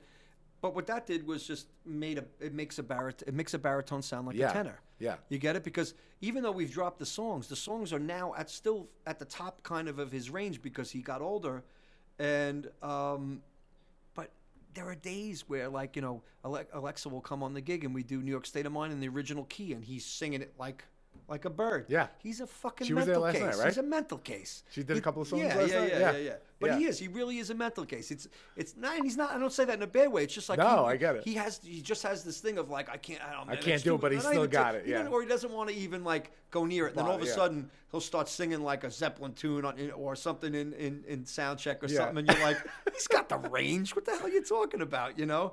He's still got it, but he made life easier for himself. But he his his voice dropped, yes, but it got more full. yeah. So now it's almost like Sinatra, where Sinatra could sing like a note for me that would be really low, but it's at the top of his range and it, it sounds like he's belting it. And that's kind of what's happened with, Yeah. with Billy dropping the keys. He's still at the top. He's reaching, He absolutely which makes it sound big. Yeah. And then add the double of a young of a younger sound of him. So I go for more, I'd say, of a of a eight, 70s, 80s Yes, yes. sounding Joel, more Yep. of a upper in the up in the Yep. nose and the head kind of thing. And you know, and that sound is perfect. and when you add that together, it's kind of like the Irishman, you know, with the with the computer graphic image. Oh, when dude. you add the young, I guess the young younger, trying to go for the younger tone with his natural big tone that he has now. Yeah. it adds youth to his voice in a sense at certain Big parts, time. maybe. And Big time. you know, and I think that was the magic, and I think he heard it. It was is like, the magic. you know, I totally geek out over the stuff because it's the, my my my same compliment every time I go to that show is that it's as a fan, right, as an audience member, it's like listening to the album all over again. It's exactly like listening to the album, which for a fan is amazing, right? I've seen other bands where, and nothing against them, but like uh, Counting Crows, right? I They love Counting Crows. They want he wanders from the melody. Holy shit! he I remember seeing him at Jones Beach with my wife. Yeah. I think they were opening for Maroon Five or something like that, or whatever. They were co, and uh, he does "Round Here," which is one of my favorite songs of all time. Great tune, yeah. Dude, Not the that fucking song lasted 21 minutes, and I was like, he's like sitting on the front of the stage, and, here. like on LCD, like just in a hole. He's rocking back and forth, having a seizure, and I'm like, It was like me before at the end I'm of the song. yeah. Just like, hey, oh, where'd it go? I don't know. You But know? it's like, yeah, it's it's there- there's something to be said about you know listening to a performance that is almost identical to the album, and then when they take the little liberties and go, you know, you guys go into what um, what songs do you do where you guys go into Zeppelin? Uh, uh, rock and roll. Rock- Uh, we yeah, go into rock and roll still- from yeah. You May Be Right. you may be right, Remember right, right, right, right. That then you hear that stuff and you're like, oh shit, now I have a surprise. You know what I mean? Yeah, Um, yeah. Oh, I love that stuff. The Launchcast is sponsored today by the Leadership Experience, a coaching masterclass. Intentional, unconventional, thoughtful leadership from keynote speaker, CEO, nonprofit board member, and TEDx executive producer, George Andriopoulos. Hey, that's me. Guys, the music's getting louder and it's epic, which means this is something you shouldn't miss. Registration opens on December 15th and we are beginning January 15th. This music is so loud. That means it's amazing. Join us, theleadershipexp.com for details. You don't want to miss this. To give you two two quotes I heard which are very cool to listen to. So, September 29, 2002, there was an article in the New York Times by Barbara Delatiner about you. Billy Joel's quote A friend called me and told me to listen to this band that was playing on local TV, and I said, That's me. They said, No, it's this band. And they were having a hard time convincing me it wasn't me. It was uncanny. 14 years later, October 18, 2016, Andy Green in Rolling Stone, Billy Joel says, I got to chat with Mike alone. I know you and your band are working a lot, but I would love for you to come out on the road with us in Europe. Can you imagine those two points 14 years apart? Can you would you ever have oh, no. imagined that that would have happened? Hell no. Yeah. Never, never. Especially, his, I would have never seen being in his ba- like being with him in his band. I just, I mean, maybe from a because I was a bass player for a while. That if that if that position had ever opened up, I would go audition for that because that would be something I would have. I just never imagined the singing thing with him Yeah. or the. It just didn't come into ever came into my mind or. Uh, the guitar or him them needing another guitar because like I said it was clearly covered. Yeah. You know so yeah. So so this is what's cool. So um, same article, right? And, and this is this is a great point. We were talking a little bit before about Long Island and kind of being from here. Um, DelGuidice's connection to Joel went beyond loving his music. Both grew up in working class Long Island families and learned piano at young ages. Both also broke their noses playing sports, experienced major financial hardship, went bald, saw marriages collapse. I guess, says Mike, that we come from parallel parallel universes. My thought, right, Yeah. is that a guy that connects with your music connects with Billy music, just like tens of thousands of guys from Long Island and, and girls from Long Island. Right. There's more to that statement because when you're from New York, specifically Long Island, we're so drawn to your music and his music because they those are our parallel universes too. Like we live those lives too. You know what I mean? Just being from here, it's kind of like your experiences and Billy's like they were sort of our experiences too. You know what I mean? That's kind of why you connect with that song. Like I remember writing an email, uh, and we'll talk about this in, a- in a minute. But I remember writing an email to Tommy, uh, uh, Tom Cavalier, um, when we wanted you to play at our wedding. Now I didn't know you yet at that point personally, and uh, I wrote this whole long contrived email about. Um, about the songs and how much I connect and yada yada. And I talked about how Brenda and Eddie, right? Yeah. And scenes. I, I'm Eddie. Like I lived that, man. We're all Eddie. Yeah. Yeah. Like uh, that that that's why we connect to this music so much. because the ly- the lyrics are so literal. Yeah. They're, they're so literal that it puts you in a place. It takes Yeah. you to a place, and and yeah, And yours are the same, honestly. Like I listen to Miller Place, and that could be a Billy album, totally. Not not comparing the artists. It's just like A very early that one. Same, very yeah, early. yeah, very early, yeah. Um, before he before he, yeah. so we're you good on time? We're, we're a little over. Yeah, I'm you good. good? Yeah, good. let's Yeah, keep yeah, it let's going. Let's keep it going. Uh, just do a couple of Yeah, take some. Uh, yeah, going to see Billy first time in February. Look at Tom. Tommy sending emojis everywhere. Nice job, man. There you go. Tom. Squinting on his phone there. uh, Dennis Farrell. Jelly equals jealous. What is your range? Oh, Tom, play Mona Lisa. Uh, yeah, man. We'll we'll play. We'll actually play that uh, a video. We'll simulcast that. Oh man, your fans are crazy, man. All right. Oh, they are. What are they saying? Like, yeah, you can say it. Oh, until the end, somebody's asking for. Yeah, I'll do. I'll do that before. Yeah, before- okay, good. Absolutely. Um, August 2015, you open for Billy at the Coliseum. yeah, That must have been a sick moment. that was incredible. Kevin James is in the crowd, right? Mm-hmm. Kevin James came out that night to Miami 2017. Yes, He's a nut job. he's unbelievably funny, yeah. crazy funny. That night he was crazy funny. That night. Yeah. So long story short, he winds up texting you, uh, looking for a theme for his uh, then the new CBS show Kevin Can Wait. You sent over Ordinary Guy. Yes. Bada bing, bada boom. Bada bing, bada boom. That's it. Think 15 of the- minutes well, the- later, I yeah. got a text back saying, Love it, absolutely love it. Everybody loves it. Became the show's official theme. Unreal. Yeah, yeah. I mean, I'm, I was so I was so glad that somebody finally asked me for to do anything. Uh, that, uh, I, I was, you know, anybody on that level. And of course, you know, you're always going to jump at, at anything. But there was only one song in my mind. Actually, there was two, and I had a. Uh, I'll do a little demonstration. Yeah. But originally, the song was written on guitar. It wasn't. It wasn't on piano. We added the piano at the end, and there was a. Uh, it, was, it was supposed to be more of like a ZZ, you know.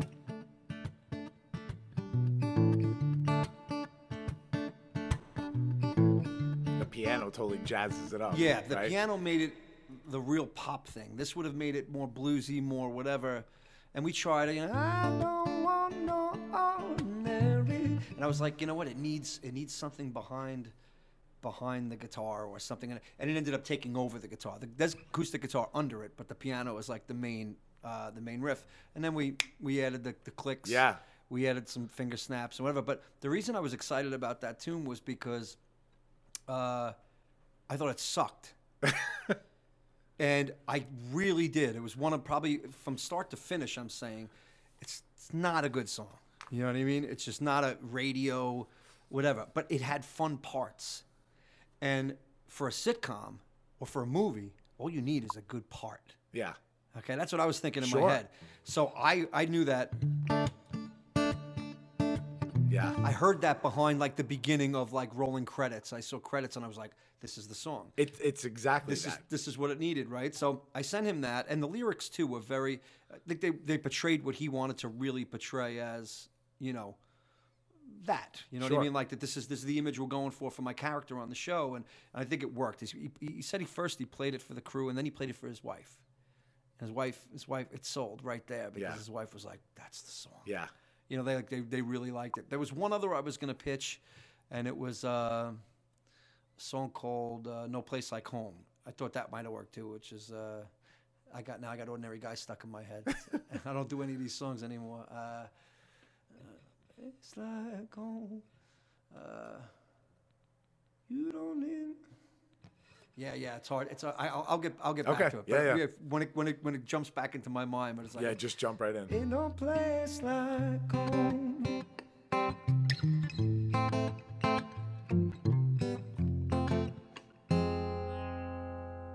Uh, again, it's a wo- it's a word issue. I haven't sang it in a while, but it's uh, you know it, it was it was definitely more of like that same kind of thing where it was like had some fun parts, and uh, it it didn't quite, but it didn't quite make it to the to the grade like Ordinary Guy did. Ordinary Guy in my head was like he's I think this is the one. That was it. It really felt like that was going to be it. Yeah, yeah. Yeah. No, that it's great. Oh yeah. You don't have to be heartbreak romancer. And your money make your car go a little faster. Fly an airplane or Uber to Rome.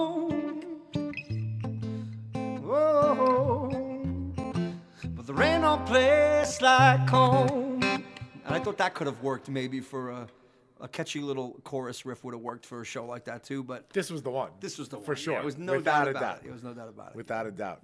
Um, let's jump off music for a second. We'll we'll, we'll hop back. So you, you talked about fatherhood before. You got uh, emotional with uh, with the song you were singing. Um, so four kids, yeah. divorced a couple of times, Yes. right? Um, Similar track record to Billy. We're close. It's uh, we're uh, we're both. listen to me. Yeah. Don't try and break any records. You hear me?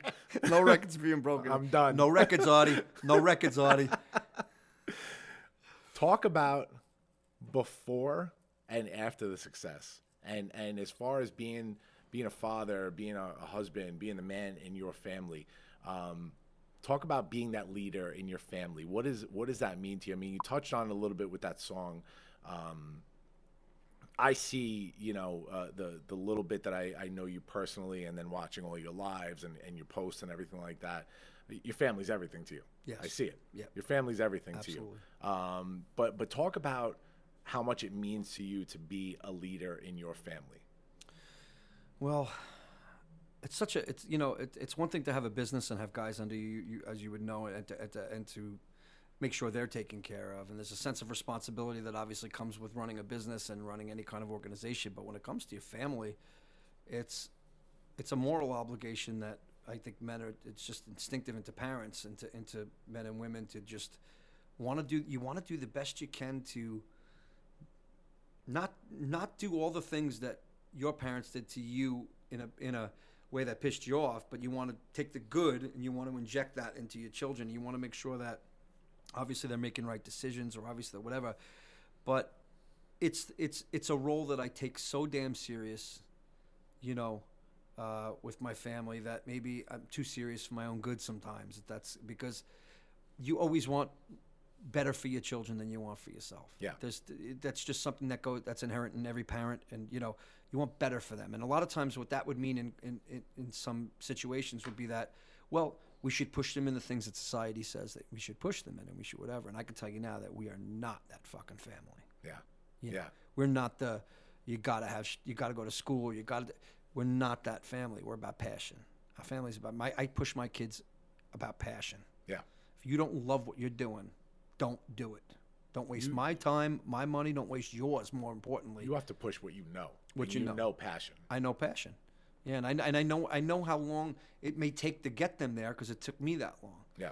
And that scares the shit out of me because I know a lot of things could go wrong, you know, like along Yeah. the way, and things could, could go bad and they can go south. And as a parent, that's the one thing you're scared of the most, and, and, and that letting go aspect of your children. And that's what I've seen from them when they were younger. It was like I had more control, you know, of what happened to them. Yeah. But as they get older, uh, you don't have that same control. Yeah. Now all of a sudden they're making their own decisions, their own choices that you might not have made for them, or you might not have even wanted to push them in, and then you're caught in that in that conundrum of support and love to what they're doing, as opposed as a parent. And uh, you know, it's like it's like the whole thing. How can God? People say, how can God be omniscient, and know everything? Well, it's pretty easy. He's in a fucking helicopter and he sees every goddamn thing that I can't see. That's how he's good at everything. Yeah. He sees it all from a different perspective. We as parents see the same thing. We see it. Like we've been there already. We've done it. Oh, don't, don't that. You know, we're always looking to fix and whatever. But the truth is, would we be who we are if we didn't fucking fall over that chair, or if we didn't screw up, or if we didn't whatever? So it's it's it's. I think it's finding the fine line between allowing fuck ups, and what I've always said is, I allow my children to do, to live and learn their own mistakes until I'm there to catch them Yeah. because it's inherent that I'm going to have to. Yes. At some point, they're going to fuck up Yeah. like I did. And they're going to think that their idea is the greatest thing in the world when they're younger. And all of a sudden, it's going to cause them something that might. And I'm just there to go, ah, no. That's it. Nope. Here you go. Back up. Try again. I'll tell you something. My my my daughter. I have two two little ones. My daughter's 11. My son's nine. Same thing. You know, divorced home. Um, very young though, right? Yeah. So I was able to figure my shit out at when they were very very young and, and become the father that I always knew I could be. Right. Yeah. And so my son is the clone of his mother, right? He's got a big heart. He's he's uh, um, very easygoing kid. My daughter is my clone, right? She's Yeah. my clone. Yeah. She could be very difficult. She's a smart, smart kid. She could be very difficult. Um, and so she's at she's at that age now where she's going through some stuff every once in a while, and she'll push back. She'll push back. And my line to her is always like, "You could push as hard as you want. I'm never ever giving up on you. I'm right here. Yeah. We are all right here for you. Keep pushing. Yep. Don't worry. I'm Yep. not going anywhere. Yeah. You know. You talked about the falls, right? Do you share those falls with them? Your falls? Absolutely. Yeah. Oh, yeah. I'm in, I'm in agreement. Oh yeah, because if they, because because they're looking to us, we're, we're we're the it's it's the whole God complex thing. Whereas you know it, it happens to people that are in churches. 'cause I know I went through the church, and it's like you view your pastor, but you you view your pastor almost as if you view your parents, right? Everything is channeled through how you grew up and how you were raised, and we often compare. Uh, wrongly, we compare our parents to we we equate them to them to God. So Yeah. what they must think is how God must think, Sure. And it's a similar thing, and that's what I don't, I never want to happen with my children. I don't want them to ever think that I'm lording anything over them or making them whatever. But at the same token, there are times as a parent where you gotta, gotta be firm. Yeah. You gotta be whatever. It's riding that, it's riding that train. It's Yeah. A, it's a, you know, it's a fine line there with that. I think I think as a as a leader in the family, right? I, I look at uh, the leadership in my life in, in three different aspects, right? One is at home, one is at work, and one's in my community. All very important to me. Um, and we'll talk about later when those kind of all came together. Um, but at home, the the route I took is that I went through some shit, man. I went through the mud um, for a long time, self inflicted, and so I share that all with them because you have to. I want them to know. Uh, that dad, dad was never perfect because you know sometimes you know when you're a certain age you look at your dad and you're like, and that and that's and that's guy, and that's right? that's what I was kind of getting at there was is is that you you got to give them an example of humanity. yes, You can't just think that you can't just they can't just look at you like a hero because what happens? Where do the heroes go? Yeah. That's what happens. You get it? Yeah. All of a sudden, where the fuck is my hero? And the reason you have that hero is because your expectation was too high. Yeah. But we don't have to set the expectation too high with our children if we're just honest with them. Because that's what they really need the most. They're looking to you for everything. They're looking to you for every answer, for Yeah. every whatever. And if you could teach them how to fail, not tell them how to fail. Yeah. They're going to fail anyway Yeah. at times, and that's how they learn. But if you could teach them that that's okay, that's part of the process. Yeah. If you don't fail, you don't get up the next step. You Yep. never get up the next step if you're not willing to fail. You got to be willing to fuck up. Yep. It's, you know, Completely agreed. Yeah. Completely agreed. Um, yeah, that's heavy, man. It, it, it makes me very emotional talking about that stuff because I become such a mush at this point with anything to do with my kids. are you going to forget what you're saying to now? I Is that gonna where, we forget guys, what where we're going? yeah. Yeah, get the Come, beers I out. got to smack you through now. You're gonna say you should have slapped me in the head when I was about to cry. Just you know. Um, So so last night we talked about it. Last night was number 71. I have been fortunate enough to see you do this many times. Um, but you have your moment during every Madison Square Garden concert with Billy where you perform Nessun Dorma. it's so huge, man. I tell you right now, my wife melts. Stay away. My wife melts every time she sees you perform that song. Uh, she's a she's a pianist herself, and she she loves that type of music and sound. Um, but Did you say she's a penis? Herself? She's a penis, yes. she's How a do you talk about your wife like that? You fucking sick maniac. Um, I actually I want to play I want to play a clip of this because this is it's it's so powerful, uh, and then we'll talk about it for a second. So we have this here. Do we not have it. This isn't as smooth as uh, some other shows, man, but it's not too. Shabby. Oh, you kidding me? It not should too not be. Sm- it should not be smooth, and it should not be shabby. Here we go. Nessun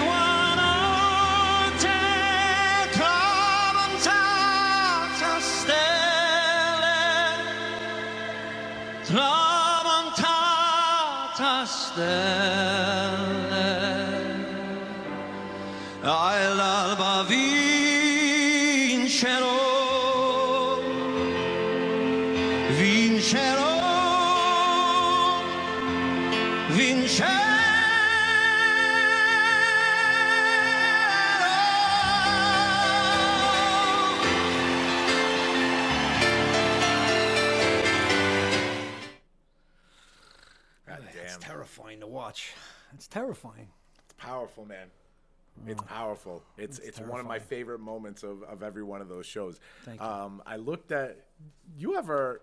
I, first of all, how did you learn that song? Is that something you just? Yeah, I, I saw Michael Bolton doing on Oprah Winfrey. That's Ah. what started me off, and I was like, "Wow, a pop singer doing an opera song," and I was like, "Opera," you know, which made sense to me. Sure. Because what I never liked about opera was the rigidity. rigidity. You know, Yeah. it was it was just fucking rigid. Everything had to be no, like two, ah, everything. No, Yeah. no dynamics. Pavarotti was one of the first ones to me that introduced a lot of dynamics into like he would do that part, splendid, yeah, yeah, yeah. and go into a big, Which isn't typical. not typical, right? Most of the guys would go splendid, you know, like Yeah, yeah, it's yeah, like come yeah. on already, you know, you're blowing your load all over the fucking song, you know. So I, I think it was I, I like the popper approach because you get to you get to have your own voice in it too. Yeah. It could be me, and then all of a sudden, when I need to go opera, I'll go on the bigger notes, the money notes. Yeah. But not on the not on the, the stuff that's needs to also sound sweet and sound. Sure. And so I, I think that's why I always fell short in opera. Was I was like I can only handle about ten minutes listening to it before the fat lady sings. and It's all over. Crazy lyrics on this. I actually I ran these through a through a translator. No It's- sleep. Do you know no, what that? No sleep. No sleep. Nobody shall sleep. Nobody shall sleep. Yada yada. My secret. It sounds like me. It sounds. me. It sounds like me at home. No sleep. Yeah. No sleep. no sleep till Brooklyn. And then Vanish on Night at the end. Set stars, set stars at dawn. I uh, will win. I, will, will win. win. I will win. That's crazy. Vincero, I will win. Yeah. It's a. It, crazy. let me tell you something. I don't. I don't think I've watched any song more or renditions of any more song on the internet than I ever did with with Nessun Dorma. Yeah. I was entrenched in it. So I just said to myself, you know what? I haven't sang classical since high school. Let me, let me fuck around with it. You know what I mean? So I went in my studio. It took me, I'd say a good. I had to really sing it for a good three weeks to get that muscle back, that that operatic muscle. Sure. You know, it's easy to sing a a, a journey high C Sure. or a high B because you, it's a this. different kind of voice. Yeah. You know, but when you're doing opera and you got to do a high B or a high A or anything like that, it's frightening. Yeah, I'm Because sure it's it all it's all oh, you, you can't you know you psych yourself. There've been nights sure I it is. almost shit the bed. You know. So, so another leadership question here: Is it strange? And th- th- this says a lot about you, I think. But is it a strange dynamic shift to be every other day of the year the guy, the front man, by day, and then you go into that Billy Joel band alter ego once a month as a backup vocalist for one of your musical heroes? Is that fucking nuts for you? It you, that's probably it's probably the best one of the best questions you could ask because it's it's definitely uh, it's puzzling. I don't know how to describe it. And people always say, you know, like, oh look, he's so humble. He goes back and he plays bouquets. You have to understand something. They're two different gigs. Yeah. So that the, the Long Island me Mike gig is the only gig I really know. Yeah, This came along after. yeah, I'm real good at working for people. I can, you know, I'm, I'm a good, I could be a good employee as long Yeah. as you're not a prick and you're not talking down to me and I'll slap you. But if you, you know what I mean? Like, but Billy's not like that. And the situation is so different. So one day the responsibility is completely on me. yeah, So people say, what gig is hard? I've had people ask me, what gig is harder or what gig is uh, my gig? Way harder. yeah. And people go, "How could you say that? You're only playing in front of a thousand as opposed to fifty, you know, at a stadium." And I'm like, "Because it's not on my fucking shoulders. Yeah. All I got to do is show up and be there for the boss. You know what I mean? And Yeah. do what I'm supposed to do. And it's different being the hired hand. Your responsibility gets limited down to just what you really need to do, Yep. and that's what you're there for. And and, and from a boss's standpoint, that's what I want my guys there for. Yeah. I want my guys there just to do their job, smile, be happy you're there, show Enjoy it. everyone you're happy. Yep. And if you got any problems and you're going to be a jerk, shut the fuck up and go home. You know, and I'm sure Billy feels the same way. He just wants support around him. So for me to play support act is a really beautiful thing. Yeah. And I'm doing it to somebody who is like, he's my musical father. Yeah. He's, and in a lot of ways, he is like my real father. Yeah. And I got to say that. And I think that that's what's gotten confusing to me was, oh, not confusing, but actually it was an affirming thing for me. You know I Sure. mean? It was like an affirmation of just like, wow, God has me around certain people, a certain, you know, like for instance, I've been, ma- I've been married or I'm around a ton of Virgos, right? Why is it? You know? Yeah. What do we, what do we, whatever. And when I look at Billy and I look at, and, and I look at my father, they're both gentle people. Yeah. They're both not ever looking. They're non-confrontational. They don't want to fight. They don't want to argue. They- They're very peaceful until they you can't till you push till you push and and I think that to me has been a has been a huge thing. Is I've also learned from Billy a lot. You know that how he how he handles things, and how he. and- But I also noticed that we're just naturally a lot alike in that way. Is that we both don't want to be the bad guy, the bad boss, the bad, the overseeing, you know, belligerent, you know, eh, talking down and condescending, and uh, and Billy's not like Billy's a he's just a gem to Yeah. work for. Yeah, So that's great. In in, in in finishing that, it's just that to work for him is a joy. It's and it's and to to help and to be there and to be staring at him at moments in the night and having conversations in our brain. yeah, uh, You Crazy. can imagine what the fuck that's like Yeah. coming from where I come from. So yeah, no, it's, uh, almost like the it's the unbelievable. The ego's not even. The, it's not even that the ego goes away. The ego's not even there. It's not even there. It's not even there. Never has been. It's a totally He would never have connection. somebody like me in his band if his ego was there. You understand that. it? I love that. Yeah. You got to surround yourself with Yeah. with those kind of people, man. He's So there's there's a I want to get into Mona Lisa in a little bit, but leading up to Mona Lisa, there's a song especially for the people that come see you in concert and watch your live from the porches which if you are not by the way if you're not a fan of of mike on social media i'm going to throw that out there now. You have to follow mike. I'm going to put all the links um, in the comments below after this is over and we share it. Um, you got to follow it. Mike does this thing every so often and he's actually taking it to the stage a little bit too. He does his live from the porch where he he's uh, in parts unknown, living in a secluded, gorgeous house, right? And uh, and he goes into a studio and he plays like a anywhere from like a two to five hour concert for all his fans, who who are getting their money's worth because it's free. And uh, one song to me that's just right now it's it's linked to you in so many ways. Maybe it's just for me, but Leonard Cohen's Hallelujah, right? Yeah. Um, man, so I'm gonna I'm gonna play a moment that I had with you here, and I'm gonna, I'm gonna paint the picture for for the audience. So um, I I was married uh, a year and a half ago. I got married to my wonderful wife Colleen, and uh, I met Colleen because uh, I knew her sister before her. So the the long and short of it is How that good did you know her? I so we were uh, younger sister. No, stop it. so I had to. Come on, you walked into that one. Go ahead. All right. Colleen's Colleen's younger sister, much younger. Colleen's younger sister, Baby and I- sister. baby sister, baby. and and Colleen and their other sister. We all went to the same martial arts school together. Um, you know, me as a hobby. So you could kick each other's ass if So we anybody got kick each out of other's asses, right? That's awesome. So I met her sister Shannon there, uh, and it's a crazy day to be talking about this right now. But I met her sister Shannon there. Um, I didn't know Colleen yet. A couple of years after I met her, we found out that Shannon had gotten sick, um, and so she got sick. Uh, uh, myself and a few of our mutual friends, we started a nonprofit called Shannon's Fight to aid Shannon and people like Shannon, other kids like Shannon who were sick. Um, and so that relationship with Shannon brought me my relationship with Colleen. Um, And, now, and we- now I feel like shit. and now you feel like shit. Thanks. Wah, wah, wah. and so, and There so goes my joke. and so she, and so uh, unfortunately, a couple of years after all this went down, we we lost Shannon. A couple of years later to cancer. I'm sorry. Uh, thank you. Um, and so years later, Colleen and I get married, and we wanted to honor Shannon um, at our wedding. And the the first biggest honor for this was we had the privilege of having you and Big Shot perform at our wedding, which was probably one of the most unforgettable experiences of my life, man. You literally made it the the best wedding in the history of weddings, not just because we had this big name band, but because you saw it, man. You felt it. It was unbelievable. You look out in that audience, Yeah. and it was just love, man. It was. It was all love. Every single person in that room, and and I want you to know, you did that. I will never forget that. I'll never forget it. You did that.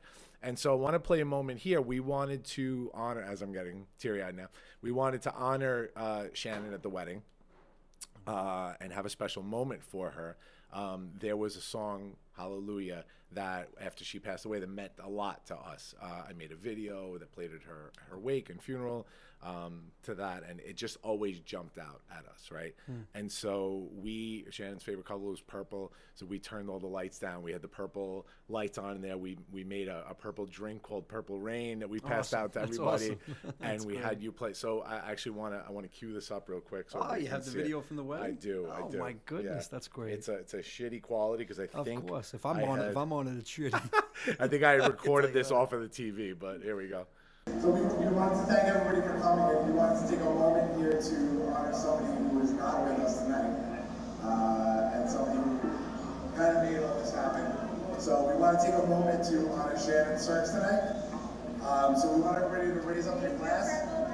Alright, we have the purple rain with, with a special drink that I made for Shannon tonight. God, look at that belly. So everybody raise your glass I a toast. take my jacket off. was so a celebration for Shannon.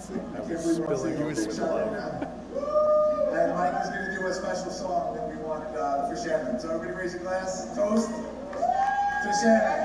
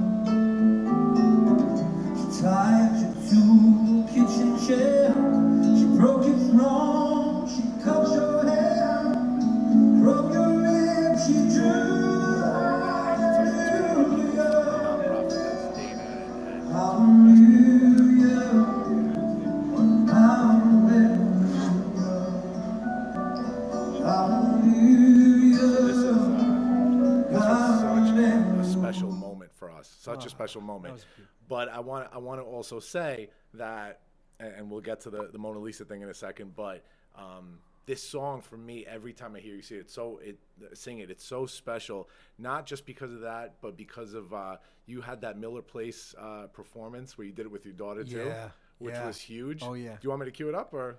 Uh, sure, if you want. I mean, you know what? If you could do the studio version that we did on, on YouTube, that was uh, so that's the first You know what? song I'll we put, ever the, I'll recorded put the together. link. I'll put the link. for I'll that, put the link up afterwards. Yeah. Yeah, sure. Yeah. So yeah, powerful man. Yeah, Really yeah. powerful. She song. sings. She just sings the She's hell out of it, and I find myself singing her version of it now. So I don't even I don't even know what the, the original version is. I just kind of do it the way I've heard her do it because she just uh, has such a unique approach She's to good. certain certain parts of it. You know. and and I, and I gotta I gotta admit this. I kind of I regretted it, even though I don't, because we wanted we, we we pictured it. We wanted your voice singing that at the wedding. Tommy actually asked us if we wanted to invite Samantha. to Yeah, come yeah, to the wedding, yeah. and I was like, you know what, we want Mike to do it. I would love to do it, but Yeah, no, no, you know no. what no, I I'm mean. glad, I'm glad because it, you know what? It started me off singing it now. Yeah, yeah. I wouldn't sing it before because it was Oh, kind of like, I'm so it's Sam's it, song, man. so you know. Yeah, I'm so happy. Um, so so that jumps us into into Mona Lisa. Um, dude, probably I keep saying this one of my favorite songs, but Mona Lisa was uh, one of our wedding songs. Um, the uh, the song, first of all, is incredible. I- incredible. I think one of the most powerful songs that that I've ever heard of yours. Thank you. um, And and the one where I go, yeah, man. If any of these is gonna be the monster hit, this is it, right? This Yeah. is it. Um, I'll play a little bit of it, and and we'll talk about how this is actually uh, a thing. Uh, yeah. You are my sanctuary, my Mona Lisa. You always had my heart, even when we were young. You always eased my worry with just one look I found. So past the complication, it seems so easy. We shared our old religion. The walls are crumbling down. There was no damn good reason for why we let love down. I'm on your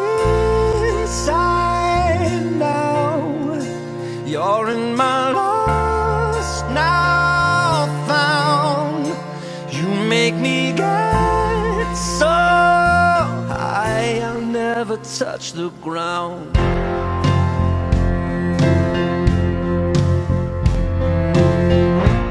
real song. I'll, I'll I'll post a link to that um, as well on YouTube. And, and guys, you could actually just hop on Mike DelGuidice's uh, YouTube channel.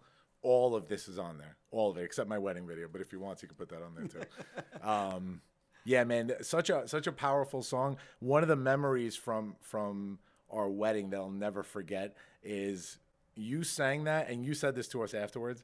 Is that it was like we were the only two people in the room. One hundred percent. Man, we were so in there, and then that that that powerful that crescendo where you go, "You are my sanctuary, my Mona Lisa, baby. You are my solitary." I can't. I'll never forget my wife just singing that, like screaming ah, it into my chills. face. You give me chills Oh, chills. dude, I don't get chills from my own shit, Unbelievable. but you get, you're giving me them. So But that that music video, what the Oh, fuck, man? man. Kevin James on your music video. Yeah. Who are you? How are you even here right now? I don't even understand why you're in my office. Wow, I would be here anyway. You're a fucking sweet man. I'll Thank tell you that. Um, but the truth is, I think I, you know, I think we all know the industry has just changed. You know, like it's it's hard to it's hard to get that career as a singer songwriter anymore. A career, you know. But no, that song came. That that uh, video was um, that was all Kevin's. That was all Kevin's idea. I mean, I, I what happened was we had come to the end of uh, Kevin Can Wait, right? We didn't know whether or not he was getting the next season. So there was downtime, and with Kevin, downtime is not something that uh, Sure. he likes, and he loves it. But he, he gets creative in those moments, and he's one of the most spontaneous people when it comes to business. And he was trying to incorporate music into his live act, into his uh, stand-up act, thinking how he could do it comically and whatever. But and I didn't seem to work in that because a lot of my stuff's just too damn serious and Yep. it's just too damn whatever. So we were just sitting in his office, and and it, he he literally had just he was just we were kind of just all sitting there going, oh, all right, well if we're not going to do the live thing, what can we do? And I remember just sitting there going, all right, I I got one gun in the bullet right now. You know, it's a new one. It, I'm, it's fresh, so I'm going to perform it well for him because it's fresh for me, and it's one that I really am proud of. And I was like, you know what? Let me. I go, Kevin, I got a song. Just listen to this. And he had his keyboard set up in the middle of the room. And there's a bunch of people from production and his production in there and whatever else. And I was sweating. I was like, oh God, here we go. You know, so let me play this for him. So I just start doing the song. Uh, close as what I usually do. I close my eyes for about four minutes, and I got to the "You Are My Sanct" with the part you're talking about, and I got almost through that part when I finally opened my eyes, and at that point, Kevin was already pacing, Yeah. and I mean pacing, and I got done with the song, and he just goes, "Are you kidding me? Are you kidding me?" And he's on the phone within like five minutes calling a video crew. He's, We got to make a video of that song. We got to do a video of that song. And it was just, and it was the, the weather outside was snowing, and he had all these ideas in his head for it. Just couldn't have went. But I mean, I literally took the gamble and just sang it like that in the office. And people from Sony were there, and you know, people were coming. He was like, "Listen to this song." You have people coming in and out Yeah. to hear, you know. But uh, that that that was the moment, and and you know, Kevin's. I'll tell you this, man. I so much time had passed in between shoots that I kind of thought at times maybe wasn't ever gonna go anywhere or get done because he's busy, you know. And man, he's just a man of his word. And when he did it, he did it. He did a hundred percent. He did it hundred. He hired a great video crew, a Yeah. great producer to come in and do it. He hired Tony from Dancing with the Stars to help him. Um, and I think what happened when he, oh yeah, ready? So this is an interesting story, but it'll it'll be quick. But I got done with the song, and then we started talking about what should we do with it, right?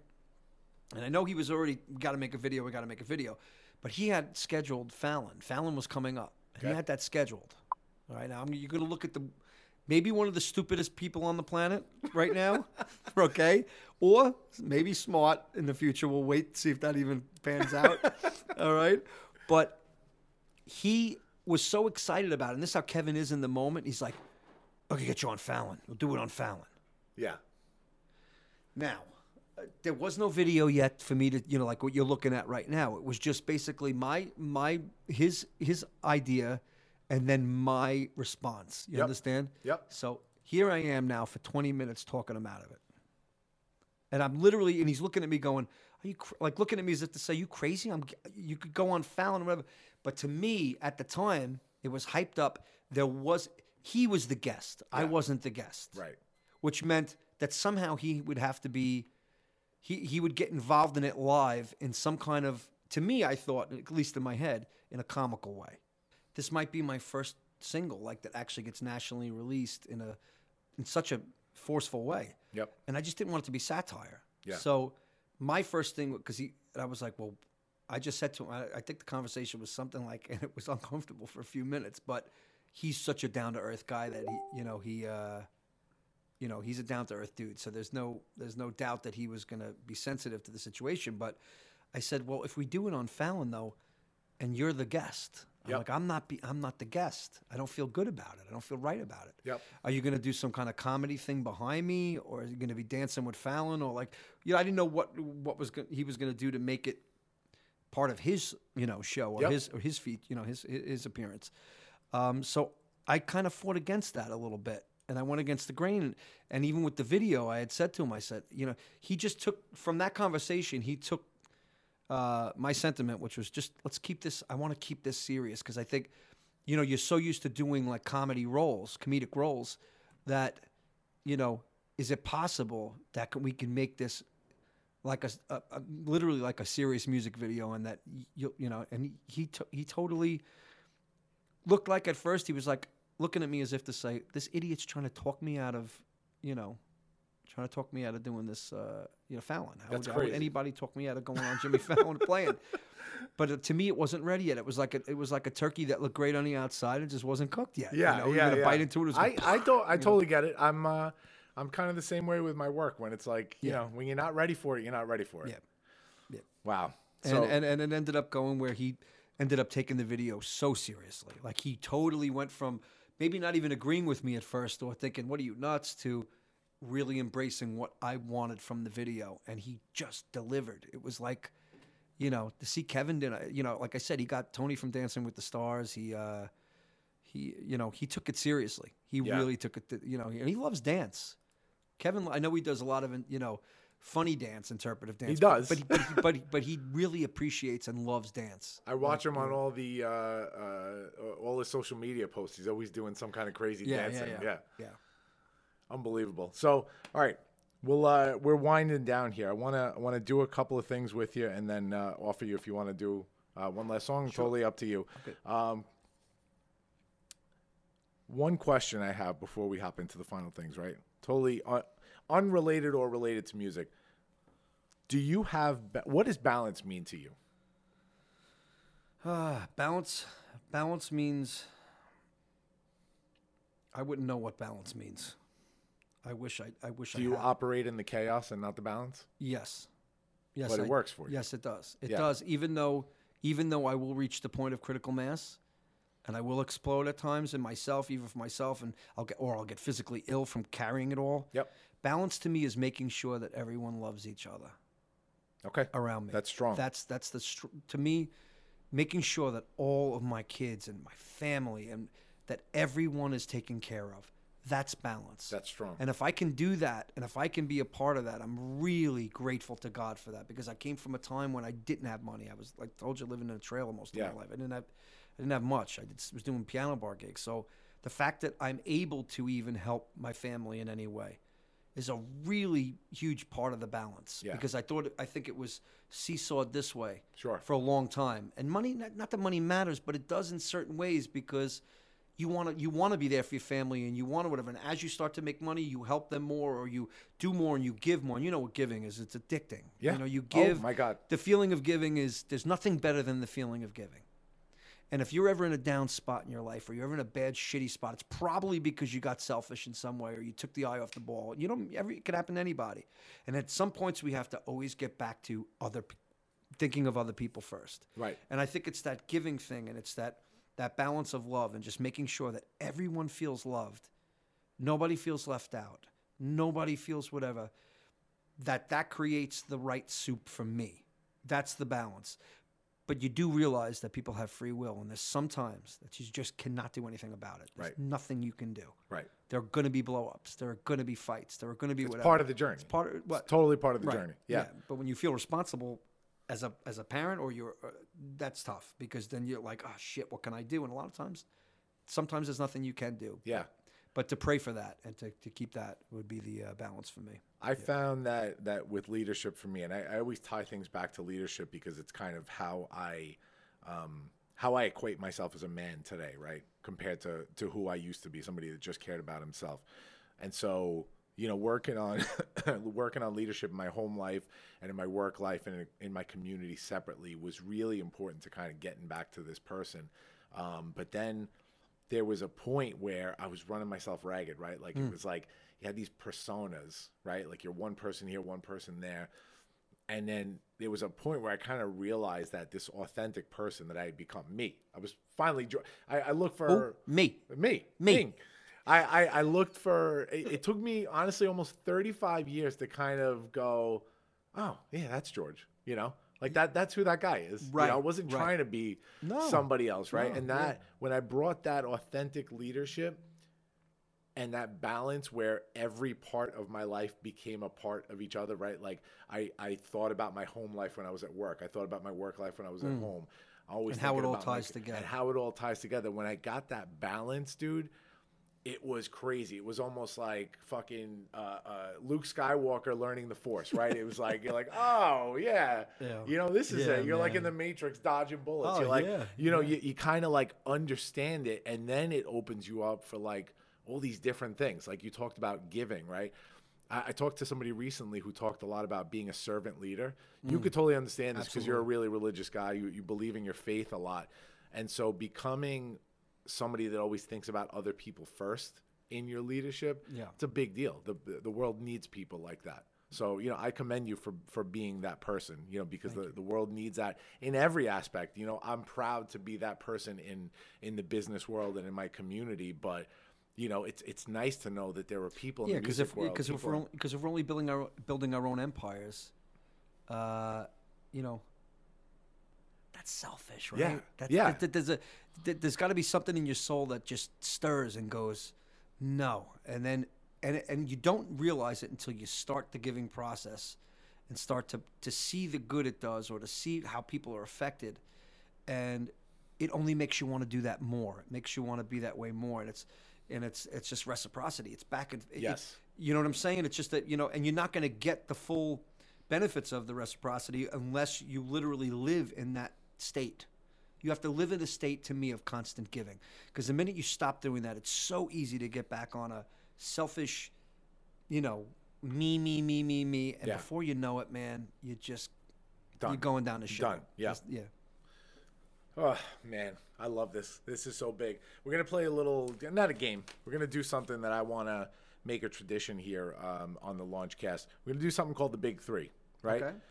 I'm gonna call some stuff out. You're gonna give me your top three Okay. off the top of your head, Okay. right? Top three Billy Joel songs. Scenes from an Italian restaurant. Uh, Vienna. And I got to really think. 2,000 years. My man. Holy shit, we're right there. Yeah. Top three Mike DelGuidice songs. Oh, Jesus. I don't like me. Can we skip that? Can I No. tell you that I know that's your problem and we like you. we really like you. Uh, yeah, I don't. I don't. But yeah, I, I, I- mean, if there's ones that I could look back back and say that I'm that la- have lasted the longest of me wanting to play them, uh, probably until the end comes first. Um, it's just a little ditty, and it all came out in one shot. And there's not a lot of songs that you write that all come out in one shot, lyrics and, and melody and, and you know chords. Uh, Mona Lisa for sure. Um, I don't know. That's that that that's tough. That's tough. Uh, I would have to really dig down deep. I have some oldest romantic would probably be one that would that seems to last. But again, I don't think of them. I don't think of them as radio. I think of Mona Lisa as a radio song. Yeah. I don't think of anything else as a radio song. I go, I don't write for the radio. I don't write to be. I could if you give me a style and say write like this. I can give you a whole album of, of shit that sounds like popular radio. Yeah. I'm not look. I'm not looking to chase what's out there and been done already. Yeah. I just want to be me. Yeah. So to me, the only way to do that is I don't allow outside music to infiltrate my brain too much. I stay in my own head when I'm in a writing period, and I just let that happen. I let kind of originality happen. I hope it because my influences are already there. They're already in me. They're gonna come through my music already. Yeah. So I don't like a lot of outside influence on top of what I already have. Yeah. You know. Um, but Mona Lisa was the first tune where I actually said, you know what? I think I need a commercial tune. I'll stop trying to be the, you know, the prolific writer kind of not try to be, but I'm I, I need a, I need a couple of catchy ones to jump out and be three minutes long and hit the radio and and I and I can write those like you know not to say it in a in a cocky way, but when you already have a template laid out of what's on the radio, when you listen to it a few times, you can go, yeah, all right, so I got to. It's like a formula. Yeah. A lot of these songs are formula, but uh, Mona Lisa was definitely more of like a. It was. I knew it was going to be a, a straight. I knew it was going to be a radio kind of song, and that's what I was going for. And I really wanted a Coldplay meets uh, Ben Folds Five version. So we went in bare-assed. I brought love Chris. Ma- Chris Marshak on the drums. You see, you'll see these guys uh, on the live video from the from the concert in, at the high school. Uh-huh. It's Chris Marshak on drums and John Predis on on cello Yep. and Pat Falco on bass. Okay. That was it. We literally went in with us us four people, I love it. and we I wanted to make the piano and the vibe of the song to be, um, and the the dynamics, the build ups Yep. to be everything. And in order to do that, you got to start really minimally, and then you add as you you really got to add as you go and be careful. Um, and I think the only thing I overdubbed uh, was was just a straight power chord guitar thing, which is buried too. It's not even loud in the mix. And then I added, we added, me and Jonathan did some background vocal. Ah, ooh. yeah, we did that. We did that part. Um, but that was it, you know. And uh, and I really, I really thought that was like my the mainstream tune. I had a tune on my on my last record on my street, one step at a time, which was a, uh, you know, it's, it's a nice wedding song Yeah. you know, but it reminds me of divorce. So I really don't want to fucking talk about that song or the person I wrote it for. So there you go. And I'm sure Billy's got a few of those. So, uh, you know, like, it's so funny. Every time Billy does a song live, he goes, and then we got divorced. That's like his classic. That's his classic. And I just laugh. And, it, you know, last night he said something over the microphone, which is even funny. He goes, he goes, well, I got four. I've been, I've done it four times. I said, so have I. And he starts cracking up. and he goes, but, but I, he goes, but I'm still with number four. So, you know, like that kind of, it was like that kind of thing, you know? Well, So it it still counts for you. Still counts. Yeah, I, number I two, right? recycle. I recycle. You know what I mean? so uh, yeah. So if that's that song was a good commercial tune too, but I think it was produced too too pop, too old school cheese with saxophone. There's no saxophones in music anymore. You know Yeah. I mean? Yeah, yeah, And, yeah, You know what. I'm saying? Like production wise, it kind of it's it's back a little bit, but the uh, arrangement I enjoyed, and I you know th- there's some good arrangements in that. So, Yeah. uh, it's beautiful. Um, big three. Top three favorite places in the world to be. I'm not talking about vacation locales or anything. I'm talking about being in a place anywhere. Top three. together with all my children at once when all of them are in the same room. Um, I guess you could say in a creative state, being in a creative state for sure. And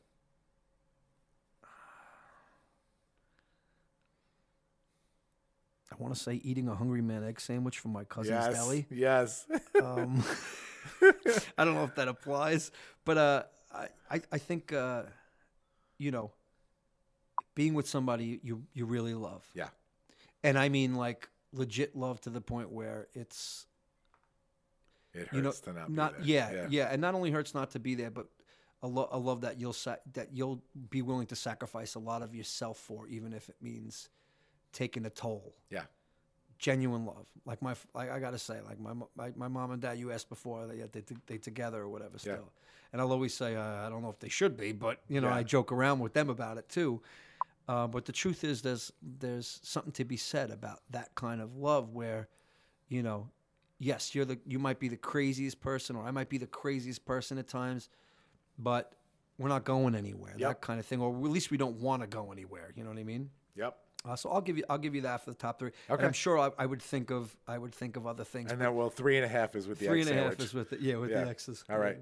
Top three accomplishments. Accomplishments. Um, being a dad. Um, I would say I would say being able to earn a living playing music.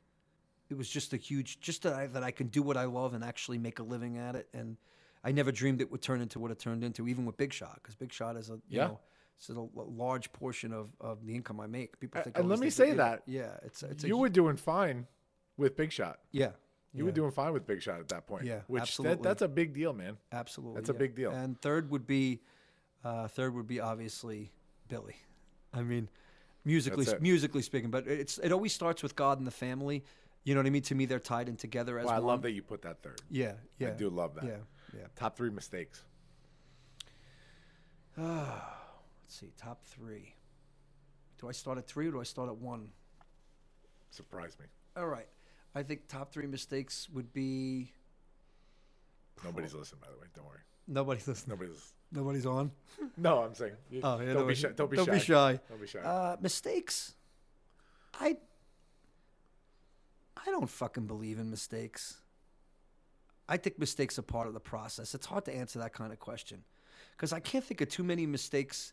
I make tons of mistakes. I'm a human. I make horrible mistakes, but I can't think of I can't think of many that you know didn't help me grow in some way. So they're hard to. It's hard for me to look at anything in my life and go, man, I shouldn't have fucked up. And it goes back to what I teach my kids, which is just you gotta let them screw up. You got you gotta learn. You have to mess up.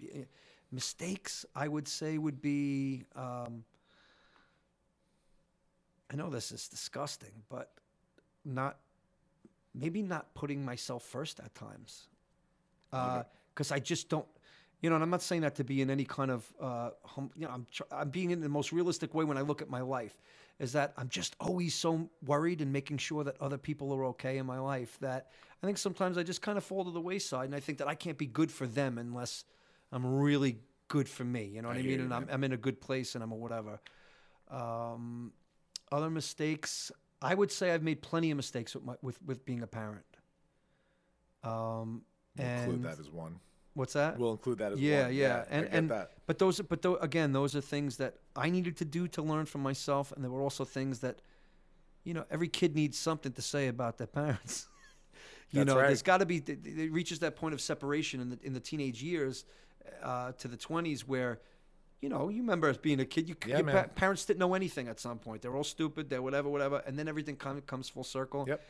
I, I definitely wish that I would have made a couple of different decisions um, in that regard with my kids, and maybe even who you know we could tie it into that. To I can't see I can't tie my divorces into a mistake I get it. because my kids came from from from most of them, not the, not the last one.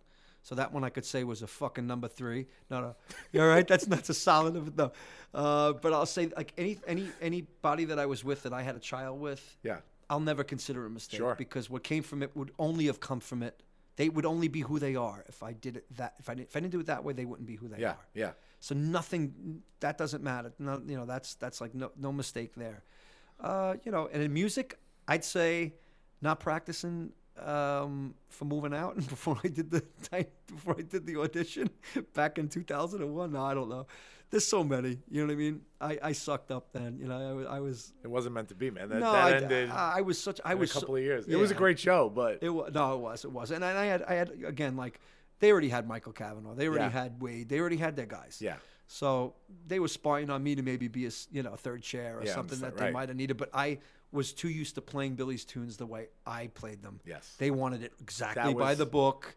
So I But went like a little theatrical too, which Ah, isn't like and not only that, but in a, yeah, bo- in, in a box. This yeah, is no putting it down. under the stage. Yeah. In other words, uh, Tommy says this to me all the time when I say, "Ah, "I wish I would have, you know, would have been a little more whatever and a little more." Whatever. He goes, he goes, Mike. He goes, the first time I saw you, he goes, they they asked me to report back what I saw. He goes, he's re- he's unbelievable. We love the way he sounds. Love, you know, Tommy, I love the way he sounds. Whatever, whatever. He goes, but he would look at me all the time. He go, Mike, tattoos, hmm? bald. Twyla Tharp was literally like, you know, like who's this guy? Looks like he's gonna get jump out in the audience and knock some people out. So it, it was, you know, it was, and Tommy knows me as somebody that like you can't put a set list in front of me. You can. And It's not gonna work. No, no. Maybe five percent of the time I'm going to stick to that list. Yeah. I don't like to be put in a box on stage. I Yeah. like to really just, oh, I got a feeling. Let me go with this. Let me go with that. And, you know, we'll have a template, but then let me, Sure. you know. So there's there's there's that. Yeah. Love Yeah. that. Yeah. So I'm gonna. Uh, I think what we're gonna do is we'll. Uh, I'm gonna. I'm gonna close out uh, with some closing comments first, and then you'll Sure. play some. What do you want to play? What do you think? Uh, probably until the end. Okay. Yeah. All right. So I want to thank everybody for joining us first. We're going to be on for a few more minutes while Mike performs here. Uh, but I want to say a couple of things. So, um, yeah, the Launchcast. Uh, this was this was a big deal for me, guys. This was uh, this was something that I have wanted to do for a long time. Um, I think it's a it's a necessary show. Uh, we're gonna be we're gonna be talking about leadership from all perspectives, business, life, growth. So stay tuned. You can find us. You know what you do? Check me out on Instagram, Facebook at Launchpad CEO. Uh, you'll find the links to the Launchcast accounts from there. Um, the the format of the show is going to be we're going to have a, a conversational style weekly show. Uh, we're going to normally do a half hour preview as a Facebook Live, and then the entire show will be available the following week on uh, on Apple for iTunes podcasts uh, under the Launchcast, and we'll probably have a YouTube show. Um, we'll be on IGTV on all the accounts. So just follow at Launchpad CEO. Uh, make sure you go on right now, Instagram, Facebook, and follow that. Um, and you'll get all the updates from that. Uh, what I want to close with is uh, I want to do something because we, we had some laughs tonight. We had some uh, some deep thought. We had some really really great conversation. So what I want to say is um, before every show, I want to after every show, I want to make this a tradition where we sort of talk about inspiration a little bit. So there's a guy I have up here in the office, uh, Jimmy V, one of my sports heroes. He was a, a coach, basketball coach for Rutgers. Uh, gave one of the most incredible speeches of all time to me. I'm a public speaker. I keynote. I'm a TEDx speaker. Um, and so some of these public speakers, I've really studied what they do in terms of inspiring a crowd and, and really reaching them, engaging them. So Jimmy's Don't Give Up speech at the ESPYs was something so incredible because it taught me a big lesson. And this is something I want to leave with you guys today. And it really goes to show you on this show right now that we've experienced this. He talked about the three things that he does every single day in order to make a full day. And those things are to laugh, to be moved to thought, and to cry. And he said, You do those three things, that's a hell of a day right there. You do that seven days a week, shit, man. That's a good life right there. So we're gonna every episode that's the plan every episode we're gonna laugh we're gonna think we're gonna cry together um, we're gonna get into deep thought we're gonna talk about what it means to be a leader i hope you guys join us uh, on this journey going forward this this has been an incredible first episode and uh, i want to i want to thank mike for being a dude this is thank you this means so much My to me that you were here and i also it was important for me to tell your story from a different perspective. I did a ton of research on you. Um, I was up till three in the morning last night, man. I, I watched every single interview you've done. I've read every article. Uh, I want to be well prepared for these interviews, and I want to I want to get to the crux of leadership. You right? done a wanna- fantastic job. Thank you, you're, my you're man. a really good interviewer. Thank man. you, no my man. joke. no I joke. appreciate it. Yeah. I want to get to the crux, and that's what this is about. I want to sort of get to the crux of what it means to be a leader, and to show everybody that there's an unconventional journey to get to it. Right? Yes. Um, my journey to being who I am today, fuck, man. Yeah. I, I wouldn't wish it on anybody, but but at the same time, I would wish it on everybody. You would because, you, you you wouldn't wish the process on anybody, but you you would wish the result. Yeah, but you know what, man? It, it's almost like you've been inspired by so many just traumas and tragedies in your life and by so many joys in your life, right? And that that comes through in your music. And so that's what I'm trying to do. This is my music right now, Yeah. man. This is what I'm trying to do because you don't want to hear my real music. Um, it actually sounds mostly like your mom walking down the hall in the mornings, tooting, right? So, um, but but this is what we're gonna do. We're gonna dive in every single week uh, with a new interview. So you'll be able to find this the following Monday morning on uh, on iTunes, on Apple Podcasts uh, by 6 a.m. These will load up, and then look for the videos, look for the YouTube channel, the whole deal. Um, so I'm gonna leave this with Mike again. Thank you. We'll go to you now, and uh, thanks for joining us, guys. Uh, this is uh, until the end. There you go.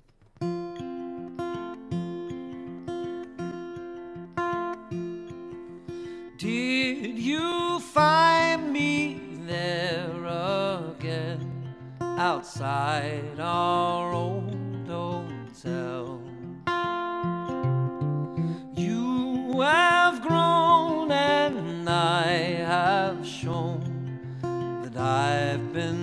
Fine as well. Can I build a bridge between your heart and mine? Take away your pain and make it mine until the end, my faithful friend. Till the end.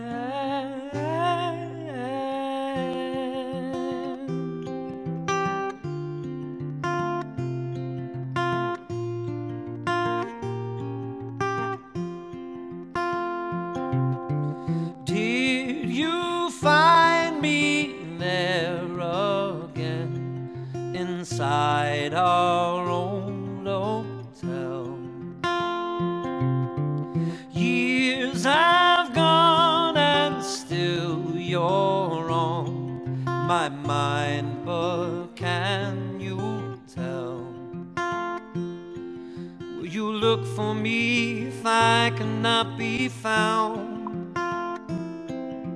Say to me you'll always